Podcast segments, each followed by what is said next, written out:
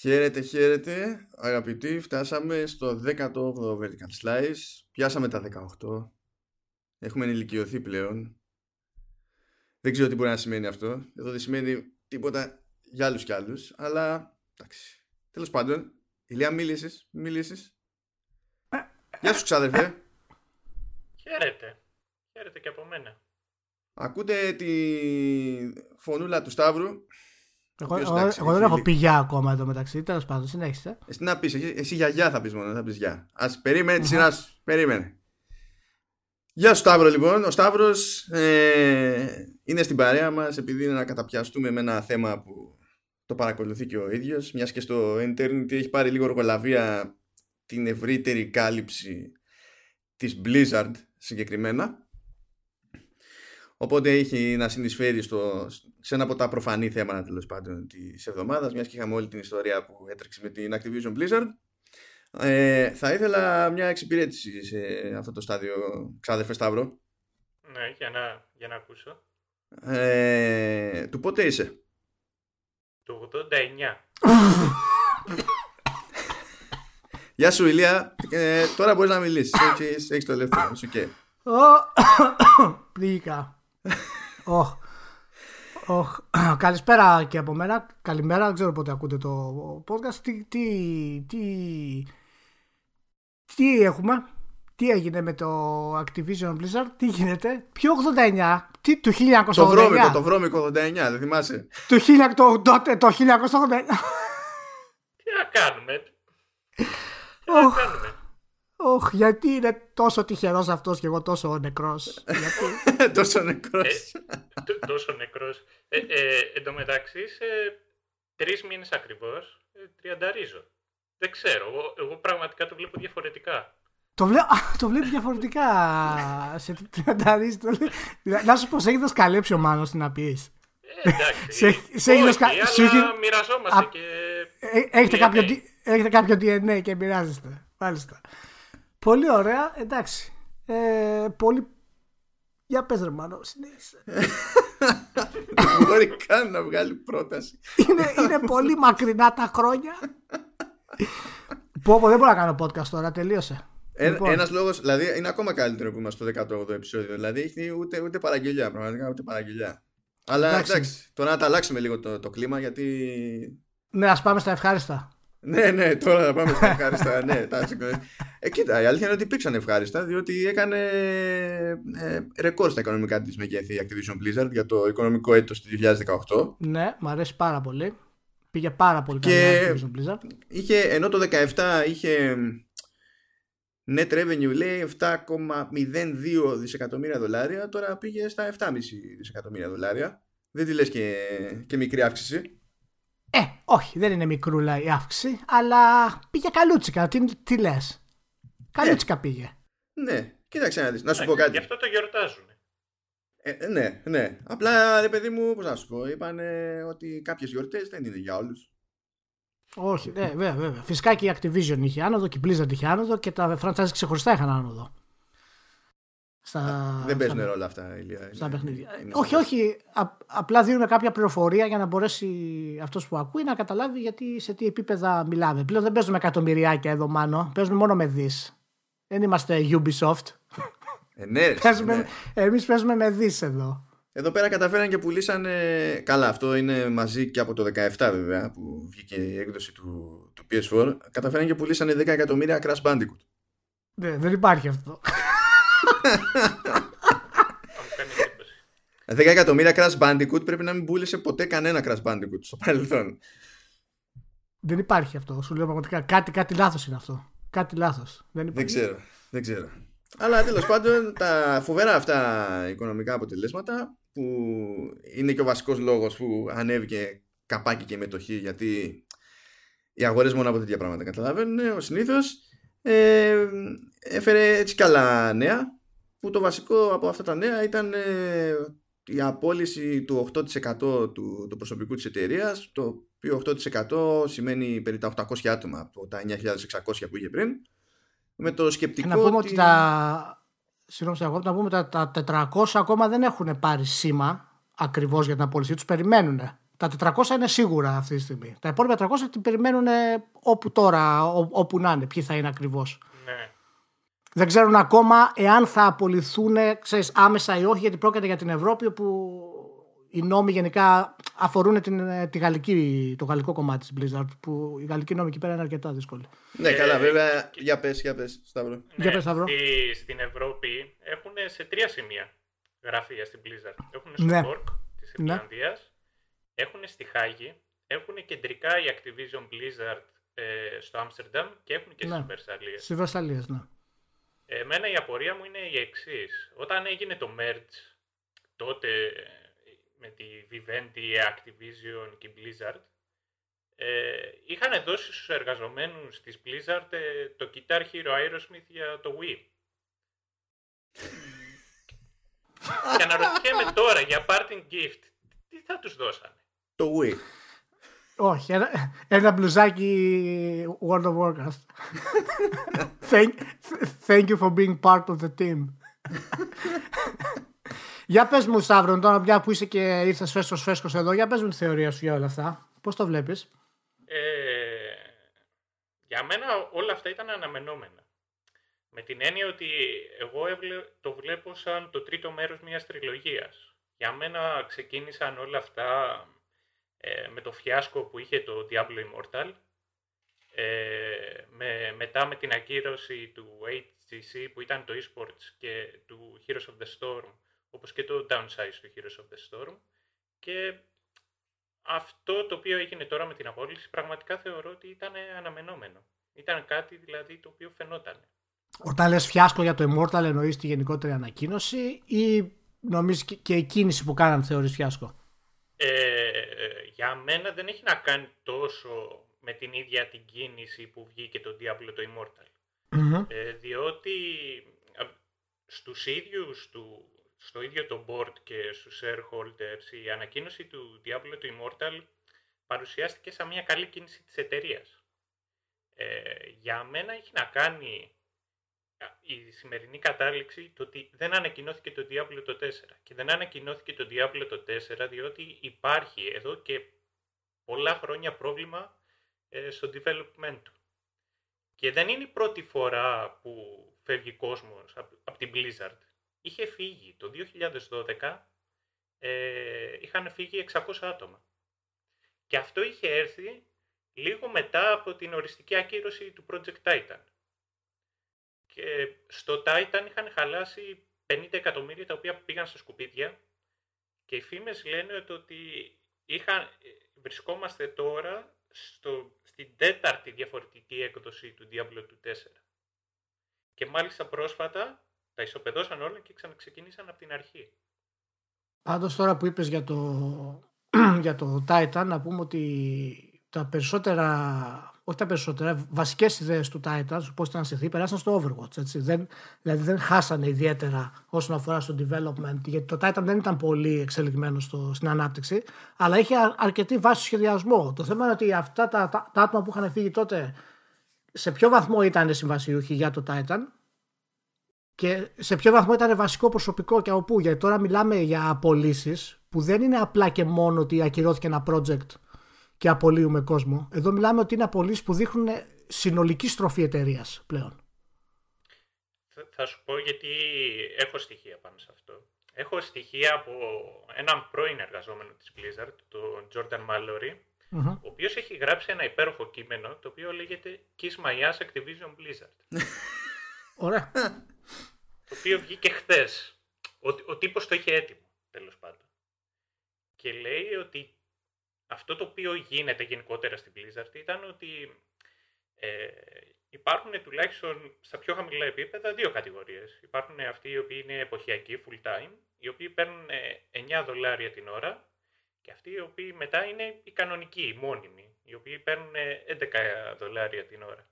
Και σου λέει ότι από τους 600 ε, οι οποίοι είχαν φύγει, πάλι είχαν φύγει άτομα τα οποία δεν είχαν να κάνουν με το development και πολλοί από αυτούς τους ξαναπήρανε σαν μέρος του development, αλλά πάλι ως εποχιακούς. Οπότε ουσιαστικά από εκεί που παίρνανε 11 δολάρια παίρνανε 9. Αλλά γενικότερα αυτό είναι ένα, κάτι το οποίο ισχύει για την Blizzard, πληρώνει χειρότερα από ό,τι περισσότερες εταιρείες. Γιατί πολλοί πηγαίνουν στη συγκεκριμένη εταιρεία διότι θεωρούν είναι dream job για αυτούς. Καλά, αυτό είναι ένα πρόβλημα που υπάρχει σε όλη την αγορά. Γιατί και η θέση στη βιομηχανία αντιμετωπίζεται σαν κάποιο είδους dream job και γι' αυτό, ναι, άσχετα με το τι κάνει η Blizzard σε σχέση με άλλους μεγάλους publishers, οι publishers σε αυτό το άθλημα, σε σχέση με άλλες βιομηχανίες, έχουν γενικά παρόμοιο κουσούρι. Ναι, αλλά δεν είναι δουλειά τους να πληροφορήσουν τον εργαζόμενο ότι πρόκειται να μπει στην κόλαση οι publishers, έτσι. Προφανώς. Πρέπει να εξηγήσουν ότι είμαστε θα... καλύτεροι και χάρη σου κάνουμε. Ακριβώς, ακριβώς. Αυτό έχει να κάνει περισσότερο με την έλλειψη κάποιου σωματείου σε αυτά τα πράγματα. Που δεν, μπορεί να... δεν υπάρχει ένας επαγγελματικός προσανατολισμός σοβαρός γι' αυτό. Αλλά αυτό είναι τέλος πάντων ένα άλλο θέμα. Ε, Πάντως, ε, μιας και είπαμε λίγο για τα 50 εκατομμύρια που ήταν η επένδυση τέλος πάντων, άσχετα με το αν ήταν καθαρά και χασούρα αυτό το πράγμα ή όχι και σε τι βαθμό για το Titan, απλά Μ' αρέσει να βάζω τα πράγματα σε μια κλίμακα για να συνειδητοποιούμε και εμείς και όποιος μας ακούει ρε παιδί μου ότι κάποια πράγματα είναι σχετικά. Ο, ο Bobby Kotick ήταν Chief Financial Officer στην Activision Blizzard και προσφάτως έγινε Chief Executive Officer. Δεν θυμάμαι τι μισθό έπαιρνε ε, ο CFO, ο CEO υποτίθεται ότι θα παίρνει 900 χιλιάρικα το χρόνο. Δεν είναι καν από τους υψηλότερους σε τέτοιες βαθμίδες, σε τέτοια μεγέθη εταιρεών. Το βάζουμε στην άκρη. Όμως, για τη μετάβασή του από CFO σε CEO πήρε επιτόπου bonus υπογραφής 15 μοίρια. Ναι. Επειδή ίδρωσε, ήταν, ήταν ακριβό το στυλό. Άκουσα με. Ο, ο Κώτικ είναι ένας ιδιαίτερος χαρακτήρας. Που όντως τα 15 εκατομμύρια αξίζουν που το δώσαν. Και για να σου αποδείξω ότι είναι έτσι ιδιαίτερος ο χαρακτήρας, έχω ένα πολύ ωραίο quote του από το 2010. Λοιπόν, το 2010 ο Kotick είχε μιλούσε στο Deutsche Bank Security Technology Conference, το οποίο έγινε στο Σαν Φραντζίσκο. Και εκείνη την εποχή είχε πάει κυρίως να μιλήσει για το Guitar Hero και άλλα πράγματα. Ε, και τέλος πάντων του έγινε μια ερώτηση όσον αφορά για την ύφεση και τι αντίδραση περιμένει να έχουν οι retailers όσον αφορά την ύφεση. Και αυτός έπιασε αυτή την ερώτηση και απάντησε κάπως πιο γενικά και είπε και αυτό που θα πω είναι quote. Ένα και μετά δύο έγινε νομίζω Οκτώβρη αλλά σίγουρα δεν έγινε πρωταπριλιά αυτό το οποίο είπε. Και λέει, νομίζω πως ο στόχος που είχα, φέρνοντας πολλούς από τους τύπους της Λιανικής στην Activision 10 χρόνια πριν, ήταν να αφαιρέσω τη χαρά στο να φτιάχνεις video games. Νομίζω πως καταφέραμε να αμφιήσουμε την κουλτούρα, το σκεπτικισμό, την απεσιοδοξία και το φόβο που θα πρέπει να έχεις σε μια οικονομία σαν αυτή που βρισκόμαστε σήμερα. Και γι' αυτό ενώ γενικότερα ο κόσμος μιλάει για επανάκαμψη της οικονομίας, εμείς κρατάμε τους δικούς μας συγκεντρωμένους σε μια βαθιά ύφεση. Δεν μου κάνει Δεν εντύπωση. Δεν τα 15 εκατομμύρια αυτού του άνθρωπου. Τουλάχιστον, τουλάχιστον. Και δεν είναι και τυχαίο ότι σκάσαν, έσκασε petition από Game Walkers Unite που ελπίζουν αν μαζέψει τέλος πάντων traction κτλ. να χρησιμοποιηθεί ως μοχλός πίεσης και καλά σε επίπεδο PR βέβαια έτσι, γιατί ζητάνε την, την απόλυση του Bobby Kotick. Καλά, εντάξει. Τώρα... Πρόσεξε τώρα, ε, ε τη, τη ε, δεν πρόκειται να γίνει αυτό, αλλά πρόσεξε να δεις. Το θέμα είναι ότι πρόσεξε. Ξεκινάνε Game Workers Unite, ξεκινάει η petition και είναι τέτοια η φρίκη με τον Bobby Kotick, όπου το petition δεν είναι για την επαναπρόσληψη, ξέρω εγώ, των εργαζομένων, είναι για την απόλυση του Bobby Kotick. Είναι τέτοιο το επίπεδο της ναι, φρίκης που ναι, έχουν ναι. φάει με την πάρτι του. Εντάξει τώρα, αυτά είναι τώρα όλα λίγο και παιδικά, αλλά γιατί ο, όλοι οι περισσότεροι CEO σαν τον Κώτικ είναι. Τώρα μην θέλουμε να πούμε τώρα ό,τι να είναι, ας πούμε. Και η EA δεν πάει πίσω σε αυτά τα πράγματα, ούτε τι δεν πάνε πίσω σε αυτά τα πράγματα. Άμα τους ψάξεις δηλαδή, απλά ξέρεις, όσο πιο μεγάλο το μέγεθος, τόσο πιο μεγάλο το, το μπαμ. Το πρόβλημα είναι ε, να μπορέσουμε να καταλάβουμε ακριβώς τι στροφή κάνει η Blizzard αυτή τη στιγμή. Η οποία για μένα, το είχα γράψει και στο ρηχείο αυτό για την Blizzard, ότι τη στιγμή που ακύρωσε το Titan, ήταν τη στιγμή που τελείωσε η Blizzard. Εκεί ήταν το τέλος της Blizzard για μένα. Τέλος, από εκείνη τη στιγμή και μετά, γυρίζοντας όλο το development στο Overwatch και σε ό,τι ήρθε μετά από αυτό, έτσι, έδειξε ότι το, όλο το δημιουργικό της ε, pool, ας πούμε, το τελείωσε ή μάλλον το ξόδεψε σε κάτι άλλο. Και από τότε τέλος μέχρι πάντων, σήμερα. έτσι όπως αντιλαμβάνομαι, πώς το εννοείς, ότι η κουλτούρα της και η νοοτροπία της βρήκε τείχο για πρώτη φορά, ρε παιδί. Ναι, μου. ναι, δεν ξέρω, δεν λέω αυτή τη στιγμή αν είναι καλό ή κακό. Προσπαθώ να καταλάβω κι εγώ ακριβώς γιατί αν αλλάζει η Blizzard ως εταιρεία γενικότερα, υπάρχουν στοιχεία. Και ένα από αυτά, ενδείξεις μάλλον, όχι στοιχεία, ένα από τα, ε, μία από τις ενδείξεις αυτές ήταν η ακύρωση του Titan, το οποίο είχε φημολογία ότι ήταν το, το πιο φιλόδοξο MMO που θα μπορούσε να υπάρξει ποτέ, ας πούμε. Α, Είχα διαβάσει θεωρίες αδιανόητες για αυτό το πράγμα. Ε, φυσικά εννοείται ότι δεν μπορούσε να γίνει ούτως ή άλλως, αλλά μόνο και μόνο ότι είχες αυτή τη φιλοδοξία ως Blizzard έδειχνε ότι, ξέρεις, παίρνει ό,τι έχει κερδίσει μέχρι τώρα και πάει στο επόμενο στάδιο. Και μέσα στην πορεία, όλοι αυτοί που έχουμε φτάσει μέχρι σήμερα, όλες οι ενδείξεις που έχει κάνει η Blizzard μέχρι τώρα, μέχρι το αυτό που έγινε χθες, δείχνουν ότι η εταιρεία αλλάζει στροφή συνολικά. Δεν υπάρχει δηλαδή κάτι πλέον που να μένει από την παλιά Blizzard. Τα μεγάλα της κεφάλια έχουν φύγει, οι δημιουργικοί άνθρωποι της Blizzard και οι ιδρυτέ τη έχουν εξαφανιστεί. Αυτοί που έχουν απομείνει μέσα είναι φυσικά οι 9.000 εργαζόμενοι μείον τους 800, ας πούμε, 9.600 μείον τους 800. Δεν υπάρχει κανένα νέο IP στον ορίζοντα και υπάρχουν τέσσερα project Diablo σύμφωνα με τις φήμες. Τώρα ανα- αναρωτιέμαι τι είδους project θα είναι αυτά. που Και άμα οποία τα βάλεις και τα δουλεύουν. τέσσερα μαζί θα βγει το Diablo 4, ξέρω εγώ. Ένας τόσο ξέρει τι εννοώ. Οπότε, ναι, οπότε εγώ καταλαβαίνω τη λογική ότι το Diablo έχει προβλήματα ανάπτυξης. Ε, το τι ακριβώς είναι αυτά τα προβλήματα βέβαια δεν ξέρουμε για αυτό το πράγμα. Ακρι- Να, να πούμε, υπήρχε κάποιο πρόβλημα στο πώς θα το βγάλουν, ήταν online και το κόψανε. Τι στολικό έγινε με αυτό το πράγμα; Ε, από όσον αφορά το Diablo 4, αυτό το οποίο έχει ακουστεί είναι ότι πήγαν να κάνουν κάτι του στυλ συνέχεια όπως ήταν το 3, αλλά με ένα κεντρικό hub το οποίο θα έχει μια ψευδέστηση τέλος πάντων MMO, γιατί στο κεντρικό hub θα συναντούσε άλλους παίκτες. Ε, η πιο πρόσφατη φήμη έχει να κάνει για το Diablo το 4, το οποίο είναι Dark Souls. Είναι first person και κινείται λιγάκι προς τα εκεί. Και μάλιστα πριν από δύο μήνες, οι τελευταίες ε, αγγελίες που είχαν να κάνουν με το Diablo το 4 είχαν να κάνουν με first person. Ζητούσαν designers με, με εμπειρία στο first person. Τώρα χτες ε, ανέβηκε στο site της Blizzard ε, 140 αγγελίες. Και για το Diablo το 4 πολλούς, ε, μερικούς τώρα για το Overwatch, για α, το WoW κτλ. Και πολλούς για, για υποανάπτυξη τίτλους.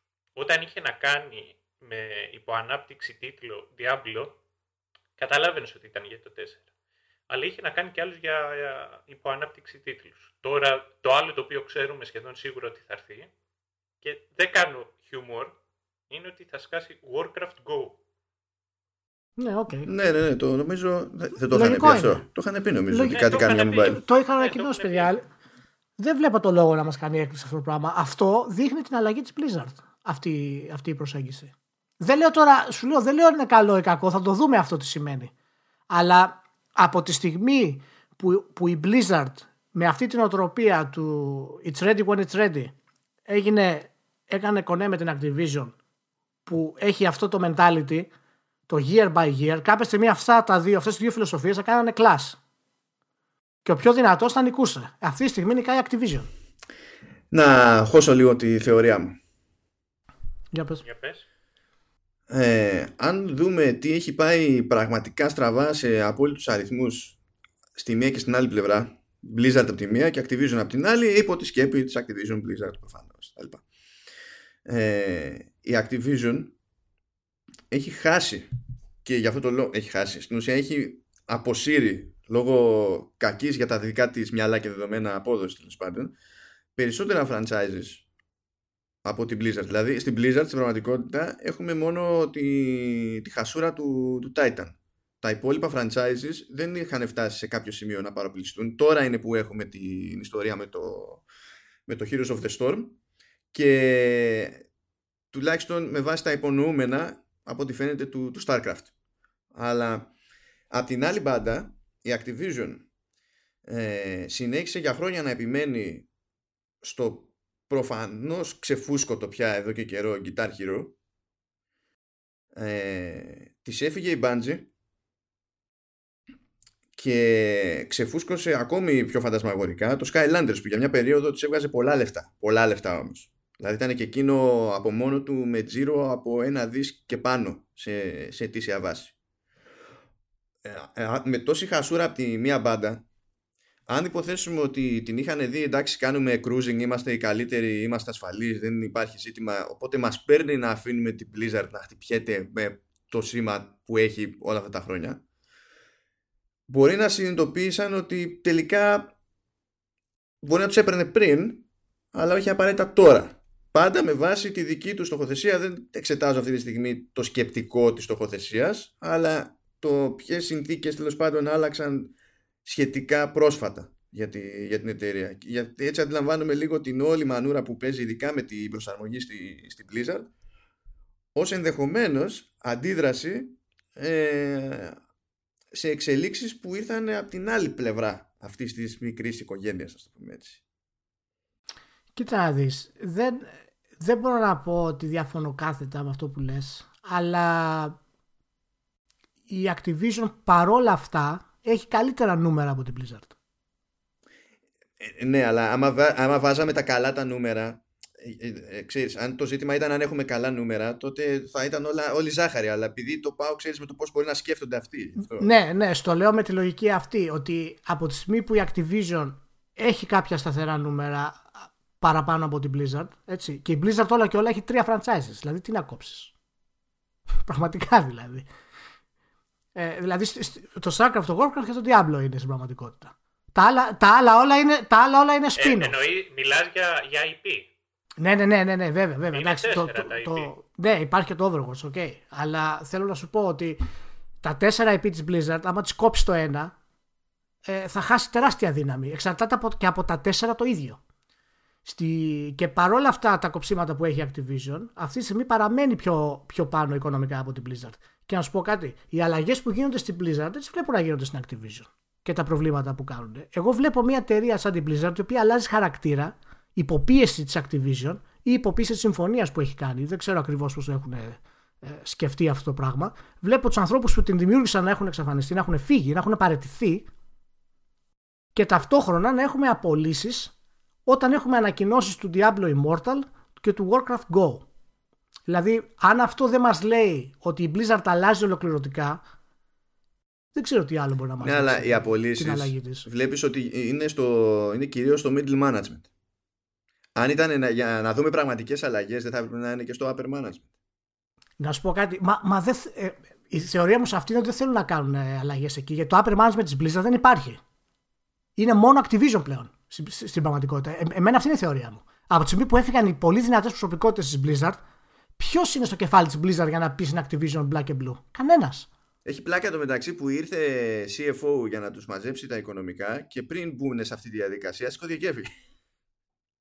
Ναι, μα θέλω να σου πω ότι βλέπεις έχουμε δηλώσεις, έχουμε ε, ενάντια σε, όλο αυτό το πράγμα που έχει γίνει και λέγεται Activision Blizzard το οποίο είναι προφανώς ότι ο κόσμος αντιδρά και κάνει και τα λοιπά. Εγώ δεν θέλω να πάρω αυτή την άποψη. Έτσι, αν οικονομικά για μια εταιρεία είναι σωστή αυτή η επιλογή ας την κάνει. Τελείωσε. Δεν υπάρχει αλλαγή. Αυτός είναι ο καπιταλισμός. Έτσι ζούμε. Δεν υπάρχει δεύτερος σε αυτό το πράγμα. Το πρόβλημα είναι ότι. Και αυτό που φωνάζω, το φωνάζω χρόνια αυτό το πράγμα για την Blizzard. Έτσι, χρόνια, δηλαδή δεκαετίες μπορώ να σου πω. Έτσι, ότι χρειάζεσαι νέα IP. Δεν βγαίνει διαφορετικά. Και όταν βγάζεις ένα IP, δεν νομίζω σε 17 χρόνια ήταν, δεν θυμάμαι το, το Overwatch, που βγάζει τον πρώτο σου νέο IP, το στηρίζει όπως το στηρίζεις, φτάνει στο σημείο, στο σημείο και αντί να χρησιμοποιήσει όλα σου τα κέρδη, να απλωθείς, να χρησιμοποιήσει 2-3 ακόμα νέα IP για να μπορείς να στηριχτείς καλύτερα. Τώρα αυτή τη στιγμή, τι έχει να στηριχτεί η Blizzard; Περιμένει ένα Diablo 4 και όλος ο κόσμος περιμένει ένα Diablo 4 γιατί; Για να χαρούμε. Ποιος δίνει. Ποιος, νοιάζεται για το Diablo 4 εκτός από αυτούς που παίζουν το Diablo; Έχεις δει, στα σοβαρά τώρα, έχεις δει καμία. Έχεις δει, μάλλον. Όχι, εντάξει, μπορώ να σκεφτώ εταιρεία. Γιατί υπάρχει το παράδειγμα της Square Enix. Αλλά έχεις δει εταιρεία να, να, να βασίζεται ουσιοδός έτσι, για τον οποιοδήποτε λόγο σε MMO για αρκετά χρόνια και να καταφέρει να ξεφύγει από αυτό, αυτό το πράγμα. Δηλαδή, γιατί το, το MMO σου δημιουργεί το πρόβλημα ότι άμα πιάσει, και όσο περισσότερο πιάσει, σημαίνει ότι πρέπει να πάρεις πάρα πάρα πάρα πολύ κόσμο μόνο για το, μόνο για το support. Να σε ρωτήσω κάτι σε αυτό που λες. Ε, συμφωνώ σε αυτό που λες, θέλω και το, την του Σταύρου σε αυτό το πράγμα. Έτσι. Ε, δεν θα ήταν πολύ καλύτερα η Blizzard εάν στα 6 χρόνια του WoW έβγαζε το Warcraft το 2. Στα 6 χρόνια. Έτσι, μιλάμε τώρα. Ναι, ναι. ναι. Στα, 6, στα 6 χρόνια. Έτσι. Εγώ σου λέω 6 με 7 χρόνια στο λέω σαν top, ας πούμε, νούμερο με βάση τη, την, την πορεία του EverQuest, παραδείγματος χάρη. Και να πει, παιδιά, αντέξαμε 6-7 χρόνια. Έτσι, μπορούμε να βγάλουμε, να εξελίξουμε το, το MMO ακόμα περισσότερο και όχι μόνο με ό,τι νέες εξελίξεις υπάρχουν σε άλλα MMO και όχι μόνο να κρατήσουμε αυτούς που έχουμε, να φέρουμε και καινούριους. Τι πιστεύεις για αυτό, Σταύρο, Δεν θα ήταν μια καλή επιλογή γιατί... από το να συνεχίσει αυτό το πράγμα. Γιατί και στο λέω με ποια λογική, ότι προτίμησαν να συνεχίσουν αυτό γιατί το WoW έχει ελάχιστο κόστος αυτή τη στιγμή για την Blizzard. Ε, διαφωνώ. Για πες. Διαφωνώ. Διότι πρώτα απ' όλα να σου θυμίσω ότι στα 6 χρόνια μιλάμε το 2010. Και το ναι. 2010... Πόσο είναι τώρα, 12 είναι το, το WoW? Το, το 2004 είναι το 2004, 15 δηλαδή. Ναι. Ε, πρώτα απ' όλα, όλο το φαινόμενο το οποίο είναι το WoW ήταν πρωτόγνωρο και για την ίδια την Blizzard και για την αγορά σαν αγορά. Ναι, εννοείται. Κάτι το, πώς να σου πω, θα ήταν ένα ρίσκο το οποίο ε, δεν ξέρεις πώς θα του στήχιζε. Και μιλώντας οικονομικά τώρα. Εννοείς ε, ρίσκο το WoW το 2? Ναι, και, και έχει σημασία πώς θα, το, πώς θα το πουλάγανε, πώς θα το περνάνε προς τα έξω. Διότι όταν μιλάς για δύο και έχεις ένα πλάνο με subscribers, ε, έχεις να κάνεις και, και το εξής. Έχεις να, να πεις στον άλλον ε, ότι ό,τι έχεις κάνει μέχρι εδώ τελειώνει πρέπει να ξεκινήσεις πάλι από την αρχή. Και έχει να κάνει το πώς λειτουργούν τα ίδια τα MMO. Τα ίδια τα MMO είναι φτιαγμένα έτσι ώστε να επιστρέφεις συνέχεια, να είσαι δεμένος με το χαρακτήρα σου και, και, με τον κύκλο με τον οποίο είσαι. Αυτό είναι το ένα πρόβλημα. Ε, το δεύτερο το πρόβλημα είναι το ότι για μένα είναι αυτό ακριβώς το οποίο είπες έχει μικρό κόστος παραγωγής. Δεν είναι ακριβό το να το φτιάχνεις. Γιατί να μην συνεχίζεις να το κρατάς; Ακόμα και, σε, ακόμα και να πούμε πόσο, ότι έχει 2 εκατομμύρια χρήστες τώρα το 1,5. Είναι πάρα πολύ μικρό ποσό. Πάλι είναι κερδοφόρο. Είναι απίστευτα νομίζω, κερδοφόρο. Νομίζω η τελευταία εκτίμηση που είχα πετύχει ήταν γύρω στα 3,7 κάπου εκεί. Ναι, κάπου εκεί ήταν. Καλά, έχει και, σπά, έχει και spikes όταν βγαίνει τα expansion ούτως ή άλλως.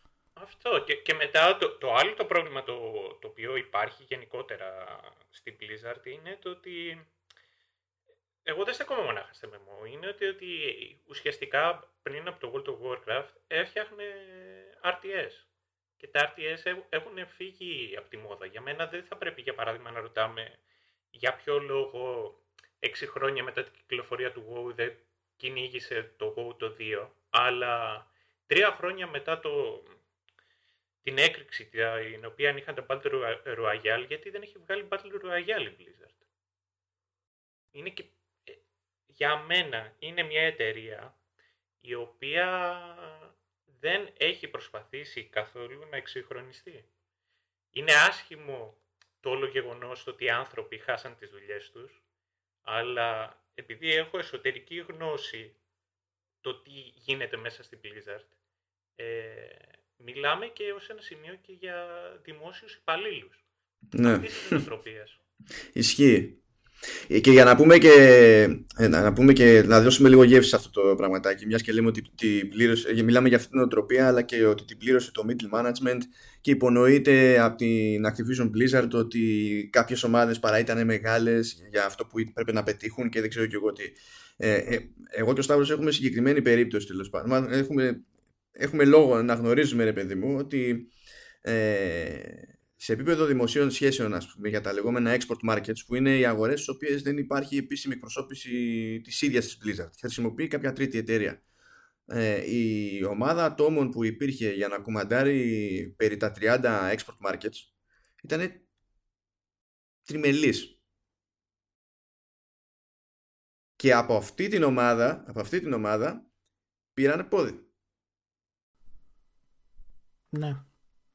Ε, για μένα αυτό είναι, είναι αποτέλεσμα ε, το ότι δεν ανανεώθηκε η εταιρεία δημιουργικά και η λογική για μένα ότι εγώ σου λέω ας, μην έβγαζε το εγώ στα 6 χρόνια, ας το βγάζει στα 10 το, το δεύτερο.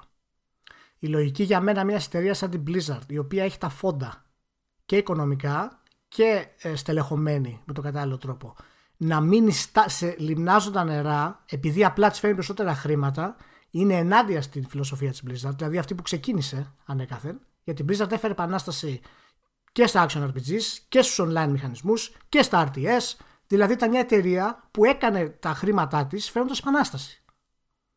Και η φιλοσοφία της εταιρείας άλλαξε γιατί από τη μία υπάρχει το Go το οποίο την καθησύχασε γιατί το Go έκανε κάτι το οποίο δεν έχει ξαναγίνει ποτέ.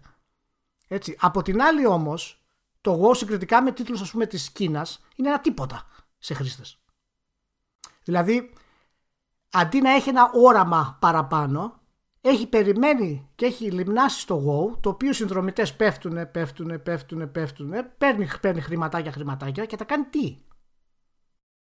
Ποιος, ποιος είναι ο σκοπός αυτού του, του μαζέματος, να βγάλει, να βγάλει 3 Diablo 4.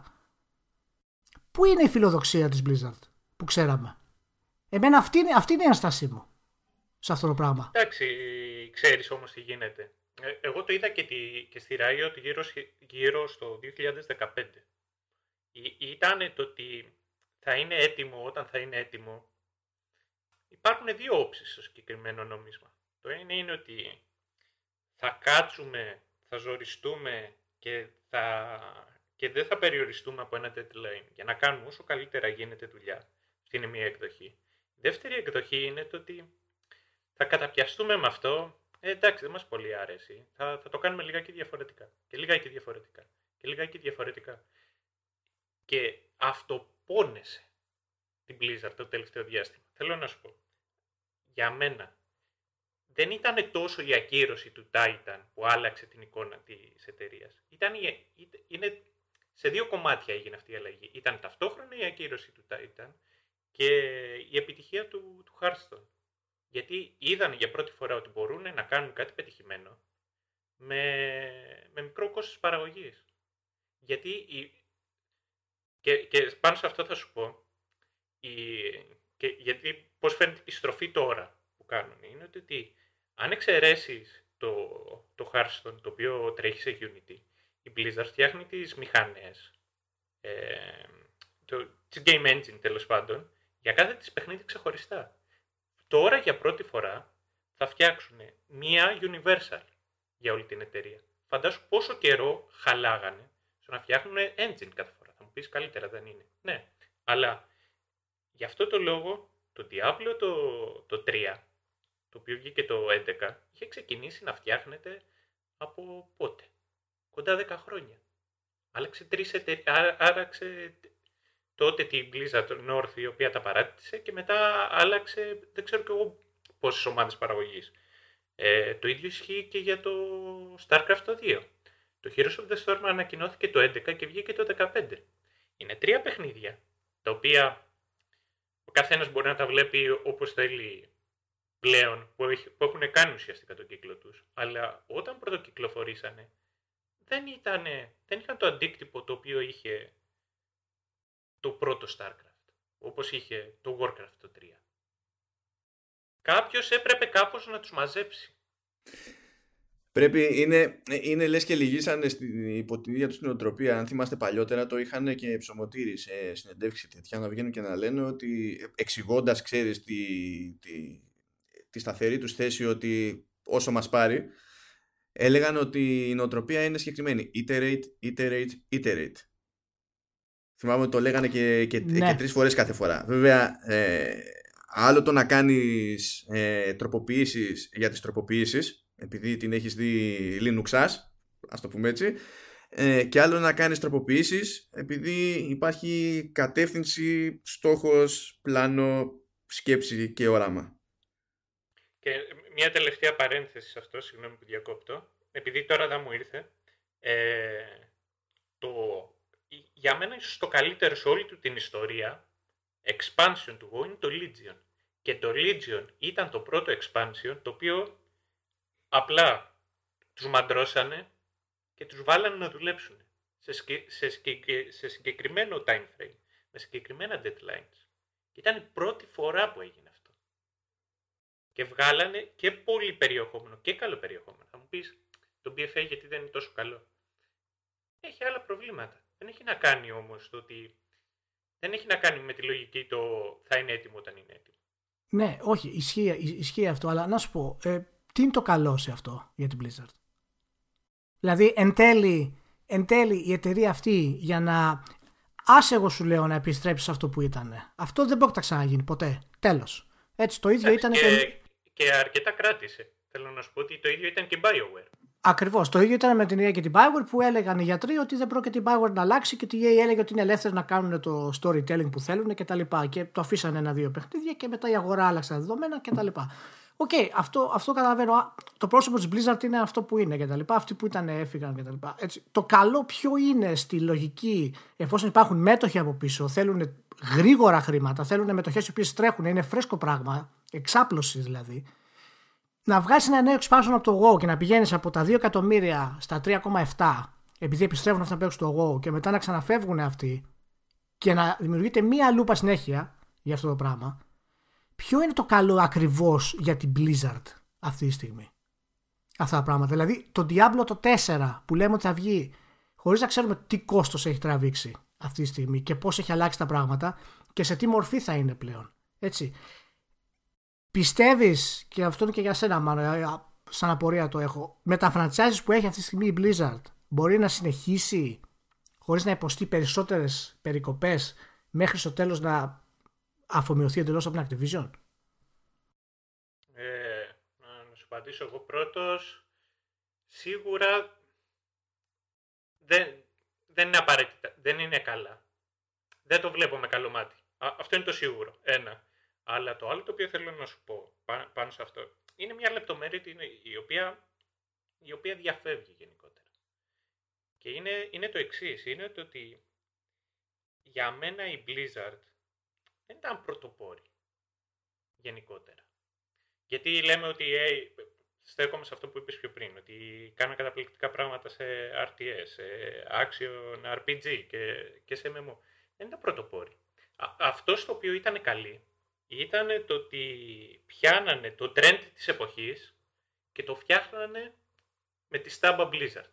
Κάτσε, δεν ήταν πρωτοπόροι στο Battle.net; Τι, τι εννοείς, σε, σε τεχνολογικό επίπεδο. Ε, βέβαια. Και σε σχεδιαστικό ε, επίπεδο. Σε, αυτό το δέχομαι. Εγώ, εγώ μιλάω αποκλειστικά σαν παιχνίδια, σαν, σαν τίτλους. Σαν, σε αυτό κοίτα, το, το... κομμάτι. Ναι, κοίτα να δεις, το, το loot concept ας πούμε, το Diablo το ξεκίνησε που βασίζονται πλέον τα περισσότερα MMO και εν τέλει, και εν τέλει δεν ήταν αποκλειστικό, δεν ήταν αποκλειστικό του Diablo. Δεν ήταν αποκλειστικό του, του, του Diablo σε αυτό. Αλλά επειδή μίλησες για το Diablo, δεν είναι και παιδί της Blizzard το Diablo. Ναι, στην πραγματικότητα, ναι. Τι, τι, τι, το έφτιαξε το, η Chaos Games, την οποία την εξαγόρασε η Blizzard. Και ναι, ναι, ναι. Βέβαια, βέβαια. Η βάση, η βάση ήταν αυτή. Αλλά ε, ε, εσύ μάνα για αυτό το πράγμα, ε, εάν, εάν δεν βγάλει νέα IP αυτή τη στιγμή η Blizzard να αποκτήσει δύναμη, να προχωρήσει κτλ. Πιστεύεις ότι συνεχίζοντας με αυτή την πορεία θα χάσει και το τελευταίο του πράγμα που έχει ή θα, θα είναι ok; Κοίτα, α, α, αν υπάρχει πρόβλημα νοοτροπίας, πρόβλημα απόδοσης κτλ. Το νέο IP είναι που θα αλλάξει το, την προβληματική νοοτροπία; Δεν νομίζω. Το νέο IP είναι καλό για τους έξω το νέο, το νέο IP δεν της δώσει δύναμη. Όχι απαραίτητα. Γιατί άμα το ζήτημα για να αποκτήσει κάποιος δύναμη ήταν να, να εμφανιστεί με νέο IP, τότε θα το είχαν λύσει πολύ το πρόβλημά τους. Ε, θα, θα τι έκανε Αλλά καλό. Μιλάμε για την Blizzard, ρε, εσύ. Βρε, ναι, κάτσε, περίμενα να σου πω. Ε, θα τι έκανε καλό σε θέμα αντίληψης το, τον έξω. Γιατί θα έδειχνε ότι πάει να ξεφύγει τέλος πάντων από μια μανιέρα στην οποία έχει αυτοκαταδικαστεί εδώ, εδώ και χρόνια. Γιατί μόλις γυρίσει και σου πει ο άλλος ότι θα πάω να κάνω κάτι τελείως νέο, εσύ θα σκεφτείς ότι ε, μπορεί και να δούμε κάτι τελείως άλλο ρε παιδί μου από την Blizzard, να μπουν στη διαδικασία να πειραματιστούν. Θα το σκεφτείς ε, καλοπροαίρετα, δεν, όχι για κανέναν άλλο λόγο, γιατί και εσύ θέλεις την τελική να ισχύει. Ε, αυτό που μόνο του βέβαια αν, αν συνεχίσει ξέρεις, να βασίζεται στις ίδιες προβληματικές βάσεις στον τρόπο με τον οποίο λειτουργεί η εταιρεία, λειτουργούν οι ομάδες ανάπτυξης κτλ Απλά σημαίνει ότι θα έχει κι άλλο ένα πράγμα που ενδεχομένως μπορεί να τη σκάσει τη μάπα πιο μετά. Το, το δυσκολότερο και πιο χρονοβόρο αλλά και πιο ουσιώδες είναι με νέο IP, χωρίς νέο IP. Να δείχνει ότι καταλαβαίνει ποιο είναι το πρόβλημά της και ότι κάνει κάτι γι' αυτό. Και το πρόβλημά της στον τρόπο τον οποίο λειτουργεί δεν είναι το ίδιο το IP. Αφού τα έχει, τα έχει κάνει όπως τα έχει κάνει και σε υπάρχοντα IPs. Δεν είναι ότι χρειάζεται ένα καινούριο για να είναι το απόλυτο βαρόμετρο ας πούμε, του σύμπαντος. Αλλά καταλαβαίνω γιατί το λες με το σκεπτικό ότι ένα νέο IP υπονοεί πάντα και μια, προσπάθεια, μια νέα προσπάθεια σε δημιουργικό επίπεδο. Και ότι... Το θέμα, ναι, ναι, το θέμα είναι και τι θέλουμε να, ε, εμείς να γίνει τώρα για αυτό το πράγμα. Κάτι τι θέλουμε εμείς να γίνει είναι εντάξει, άλλο ε, ε Εμείς μπορεί να θέλουμε... Ξέρω τι θέλω να γίνει. Για πες, για πες. Λοιπόν, ε, ε, εγώ για να πατήσω πάλι και σε αυτό που είπα πιο πριν, ε, θέλω να πιάσει τη μόδα της εποχής και να ξαναδώ καινούργια παιχνίδια της Blizzard. Και εμένα με χαροποιεί το Diablo το 4 αν είναι πιο κοντά στο Dark Souls. Γιατί για μένα δεν θα είναι Diablo 4. Θα είναι ένας καινούριος τίτλος. Μπορεί να μην ακολουθήσει και αριθμητικά. Το, ο, ο τίτλος. Να, να λέγεται Diablo, δεν ξέρω και εγώ τι. Ναι. Και, να και να έχουμε ένα άλλο Diablo 4. Θέλω, και θέλω να ξαναδώ καινούργια strategy. Θέλω να δω Battle Royale. Και ας μην είμαι fan του Battle Royale. Και ας μην παίζω. Και κάτι το οποίο θέλω να, να δω από την Blizzard είναι ένα single player game. Για μένα, σαν εταιρεία, αυτό το οποίο μου έχει μείνει περισσότερο Γι' αυτό το λόγο για τον οποίο είμαι φαν συγκεκριμένης εταιρείας ήταν ότι λέγανε ωραίες ιστορίες. Αυτό είχε εκλείψει για μένα τα τελευταία χρόνια. Ούτε το Hearthstone είχε story mode, ούτε το, το Heroes of the Storm είχε story mode, ούτε το Overwatch είχε story mode. Εκεί καταλήγω για την ταυτότητα της Blizzard. Γιατί η Blizzard έκανε το ψωμί της, φτιάχνοντας χαρακτήρες και λέγοντας ιστορίες. Και φυσικά το τεχνικό κομμάτι, την αρτιότητα του τεχνικού κομματιού καλύτερα. Έτσι, το οποίο έπαιρνε σαν ένα παιχνίδι, ήταν, ήταν solid, το ένιωθες ότι είναι ένα, το βάζεις μέσα και παίζεις, είσαι ok. Αλλά αυτό το πράγμα της Blizzard, την ικανότητά τους να λένε ιστορίες και να, να δημιουργούν χαρακτήρες και δράμα, ας πούμε, έτσι, ωραίο gaming δράμα, ας το πούμε, είναι, είναι η κατεξοχήν ταυτότητα της Blizzard. Εάν την έχει χάσει αυτή την ταυτότητα πλέον, ή είναι στην πορεία να τη χάσει, τότε θα γυρίσει και θα κάνει κυρίως ε, κάποιο Battle Royale ή κάτι άλλο. Γιατί θα χρειαστεί revenue, θα χρειαστεί έσοδα συνέχεια, γιατί θα μπει σε μια άλλη λογική. Δεν είμαστε στάδιο που παίζει ρόλο αν το έχει χάσει ή όχι. Πλέον οι προτεραιότητες Activision Blizzard είναι αυτές που είναι και δεν πηγαίνουν πακέτο με το φτιάχνουμε, γράφουμε χαρακτήρες και ιστορίες. Ακριβώς, ακριβώς. Οπότε... Ε, αλλά δεν είναι, και, δεν είναι κακό δείγμα γραφής το ότι πήραν τον τύπο από το Witcher το 3. Όχι, όχι, εντάξει, αυτός ήταν συμβασιούχος. Βέβαια, να σου πω κάτι. θέλω να καταλάβω γιατί, γιατί τον πήρανε το συγκεκριμένο σε αυτό το πράγμα. Γιατί η CD Projekt γενικά τους ε, τους συγγραφείς τους, ε, τους έχει από κοντά κοντά. Πρέπει να του δώσανε αρκετό χρήμα γενικότερα για να μπορέσει να, να, να φύγει εν τέλει. Ε, από όσο γνωρίζω μέσα στο όσον αφορά το WoW είναι καλυμμένες οι θέσεις. Δηλαδή για μένα πηγαίνει είτε για κάτι το οποίο πραγματικά δεν ξέρουμε είτε για... Ε, όχι, και συγγνώμη, αν φέρανε γραφιά, συγγραφέα του Witcher για να γράψει το WoW, τώρα Όχι, ναι, θα είναι κρίμα, αλλά δεν, δεν θα μας έκανε και έκπληξη. Ναι. Ε... Πάντως, να σου πω κάτι. Ε, εμένα πες μια θεωρία, έτσι. Ε, ε, ε, εάν τη δέχεις αυτή τη θεωρία. Έτσι. Ας πούμε η Blizzard αυτή τη στιγμή λέει, παιδιά, εγώ θα χώσω 150 εκατομμύρια επί τόπου, μπαμπαμ μη σου πω και 200 γιατί έτσι έχω μεγάλη τσέπη. Έτσι, για, για να ξαναφέρω το StarCraft Ghost στο, στο προσκήνιο. Θα κάνω τρία χρονάκια development, θα χρησιμοποιήσω κάποιες εκατοντάδες από τους 9.600 υπαλλήλους που έχω για αυτό το πράγμα. Θα αφήσω το WoW σιγά σιγά να μειώνεται, έτσι, αλλά όχι να το εγκαταλείψω σε αυτό το πράγμα. Θα έχω κάποιο σταθερό, σταθερά έσοδα από τα υπόλοιπα παιχνιδάκια και θα τρέχω στην ουσία ένα single player σαν το StarCraft Ghost και το Diablo. Μου λες εσύ εμένα ότι άμα βγει ένα StarCraft Ghost π.χ. με το επίπεδο που βγάζει Blizzard παιχνίδια ο single player δεν θα κάνει 20 εκατομμύρια 25 σε δευτερόλεπτα στο λαντσάρισμα. Εννοείται και να κάνει και χωρίς να, και χωρίς να χρειαστεί να κόψει από οπουδήποτε. Και γιατί να πάρει budget το, η αναβίωση του StarCraft Ghost όταν μπορεί να πάρει budget το Candy Crush, Ηλία; Γι' αυτό είναι πολύ. και γιατί να μην πήγε ο τύπος του Witcher στο Candy Crush; Να με. Να σου πω, γιατί, δεν- για- γιατί δεν κάνουμε. Γιατί δεν τη βγάζουμε την Blizzard εντελώς στον Activision; Γιατί δεν γίνεται ο διαχωρισμός πάλι; Γιατί θέλεις να γίνει Bungie; Όχι, ναι. Έξω. Έξω. Ας, ας κάνουμε κάτι ανάποδο. Ας αφήσουμε αυτούς τους μεγάλους developer που ενώνονται ή τους αγοράζουν οι publisher και ας κάνουμε το αντίθετο για, για μια φορά τώρα. Έφυγε η Bungie, η Bioware, τέλος πάντων δεν έφυγε, αλλά τέλος πάντων. Η Bioware Και έφυγε Blizzard- ως ψυχή, ρε παιδί. Έφυγε από- Έφυγε. έφυγε από- Αυτό, ναι. Μας έφυγε από το άφησε. Έχει παράθυρο. μύθι που λέει και τέτοια. Δεν ξέρω όμως εάν υπάρχει τέτοια πιθανότητα, γι' αυτό μίλησα και πριν, αν υπάρχει κάποιος, κάποιο άτομο στην Blizzard το οποίος να έχει τη δύναμη αυτή τη στιγμή και να πάρει την Blizzard από την Activision. Αν γίνεται αυτό. Νομικά δεν ξέρω καν αν γίνεται αυτή τη στιγμή. Δεν ξέρω αν γίνεται. Εγώ έχοντας εμπειρία κυρίως από το PR, Ναι. έχω εμπειρία και μέσα από την Blizzard και έχω και εμπειρία και τύπο ο οποίος δουλεύει στην Blizzard αλλά Ναι. είναι πιο ταγμένος στην Activision Blizzard. Ε, του, του δεύτερου του έχω μεγαλύτερη εμπιστοσύνη από ότι του πρώτου.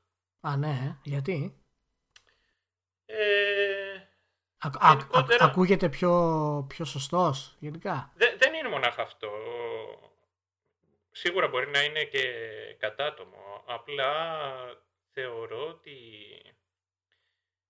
όπως ισχύει και για την Bungie, δεν είμαι και τόσο σίγουρος ότι το να φύγει η Blizzard από την Activision ότι θα τα καταφέρει καλύτερα. Δεν είναι μια εταιρεία πρώτα απ' όλα που και στο παρελθόν, ακόμα και όταν ήταν ο Μόρχαϊμ, ε, ε, ε, έκανε σωστές επιλογές.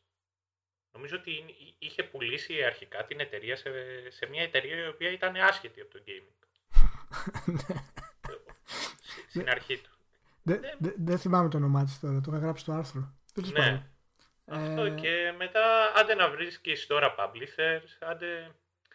Είναι μεγάλη διαδικασία. Α- αυτό είναι το Είναι- θέμα. Είναι ότι επειδή ήταν μια εταιρεία στημένη, και ε, μιλώντας και για το upper management, στημένη σε, σε developers ή πρώην developers τέλος πάντων, ε, και γίνεται το πάντρεμα με μια εταιρεία που έχει περάσει προπολούς στο στάδιο του, του, του καριερίστα manager, ο δεύτερος θα δώσει όσο χώρο αναγκαστεί από τις περιστάσεις τέλο πάντων, με βαριά καρδιά στον πρώτο και απλά θα τον περιμένει να αποδείξει ότι για κάποιο λόγο ήταν πρώτα developer και μετά manager.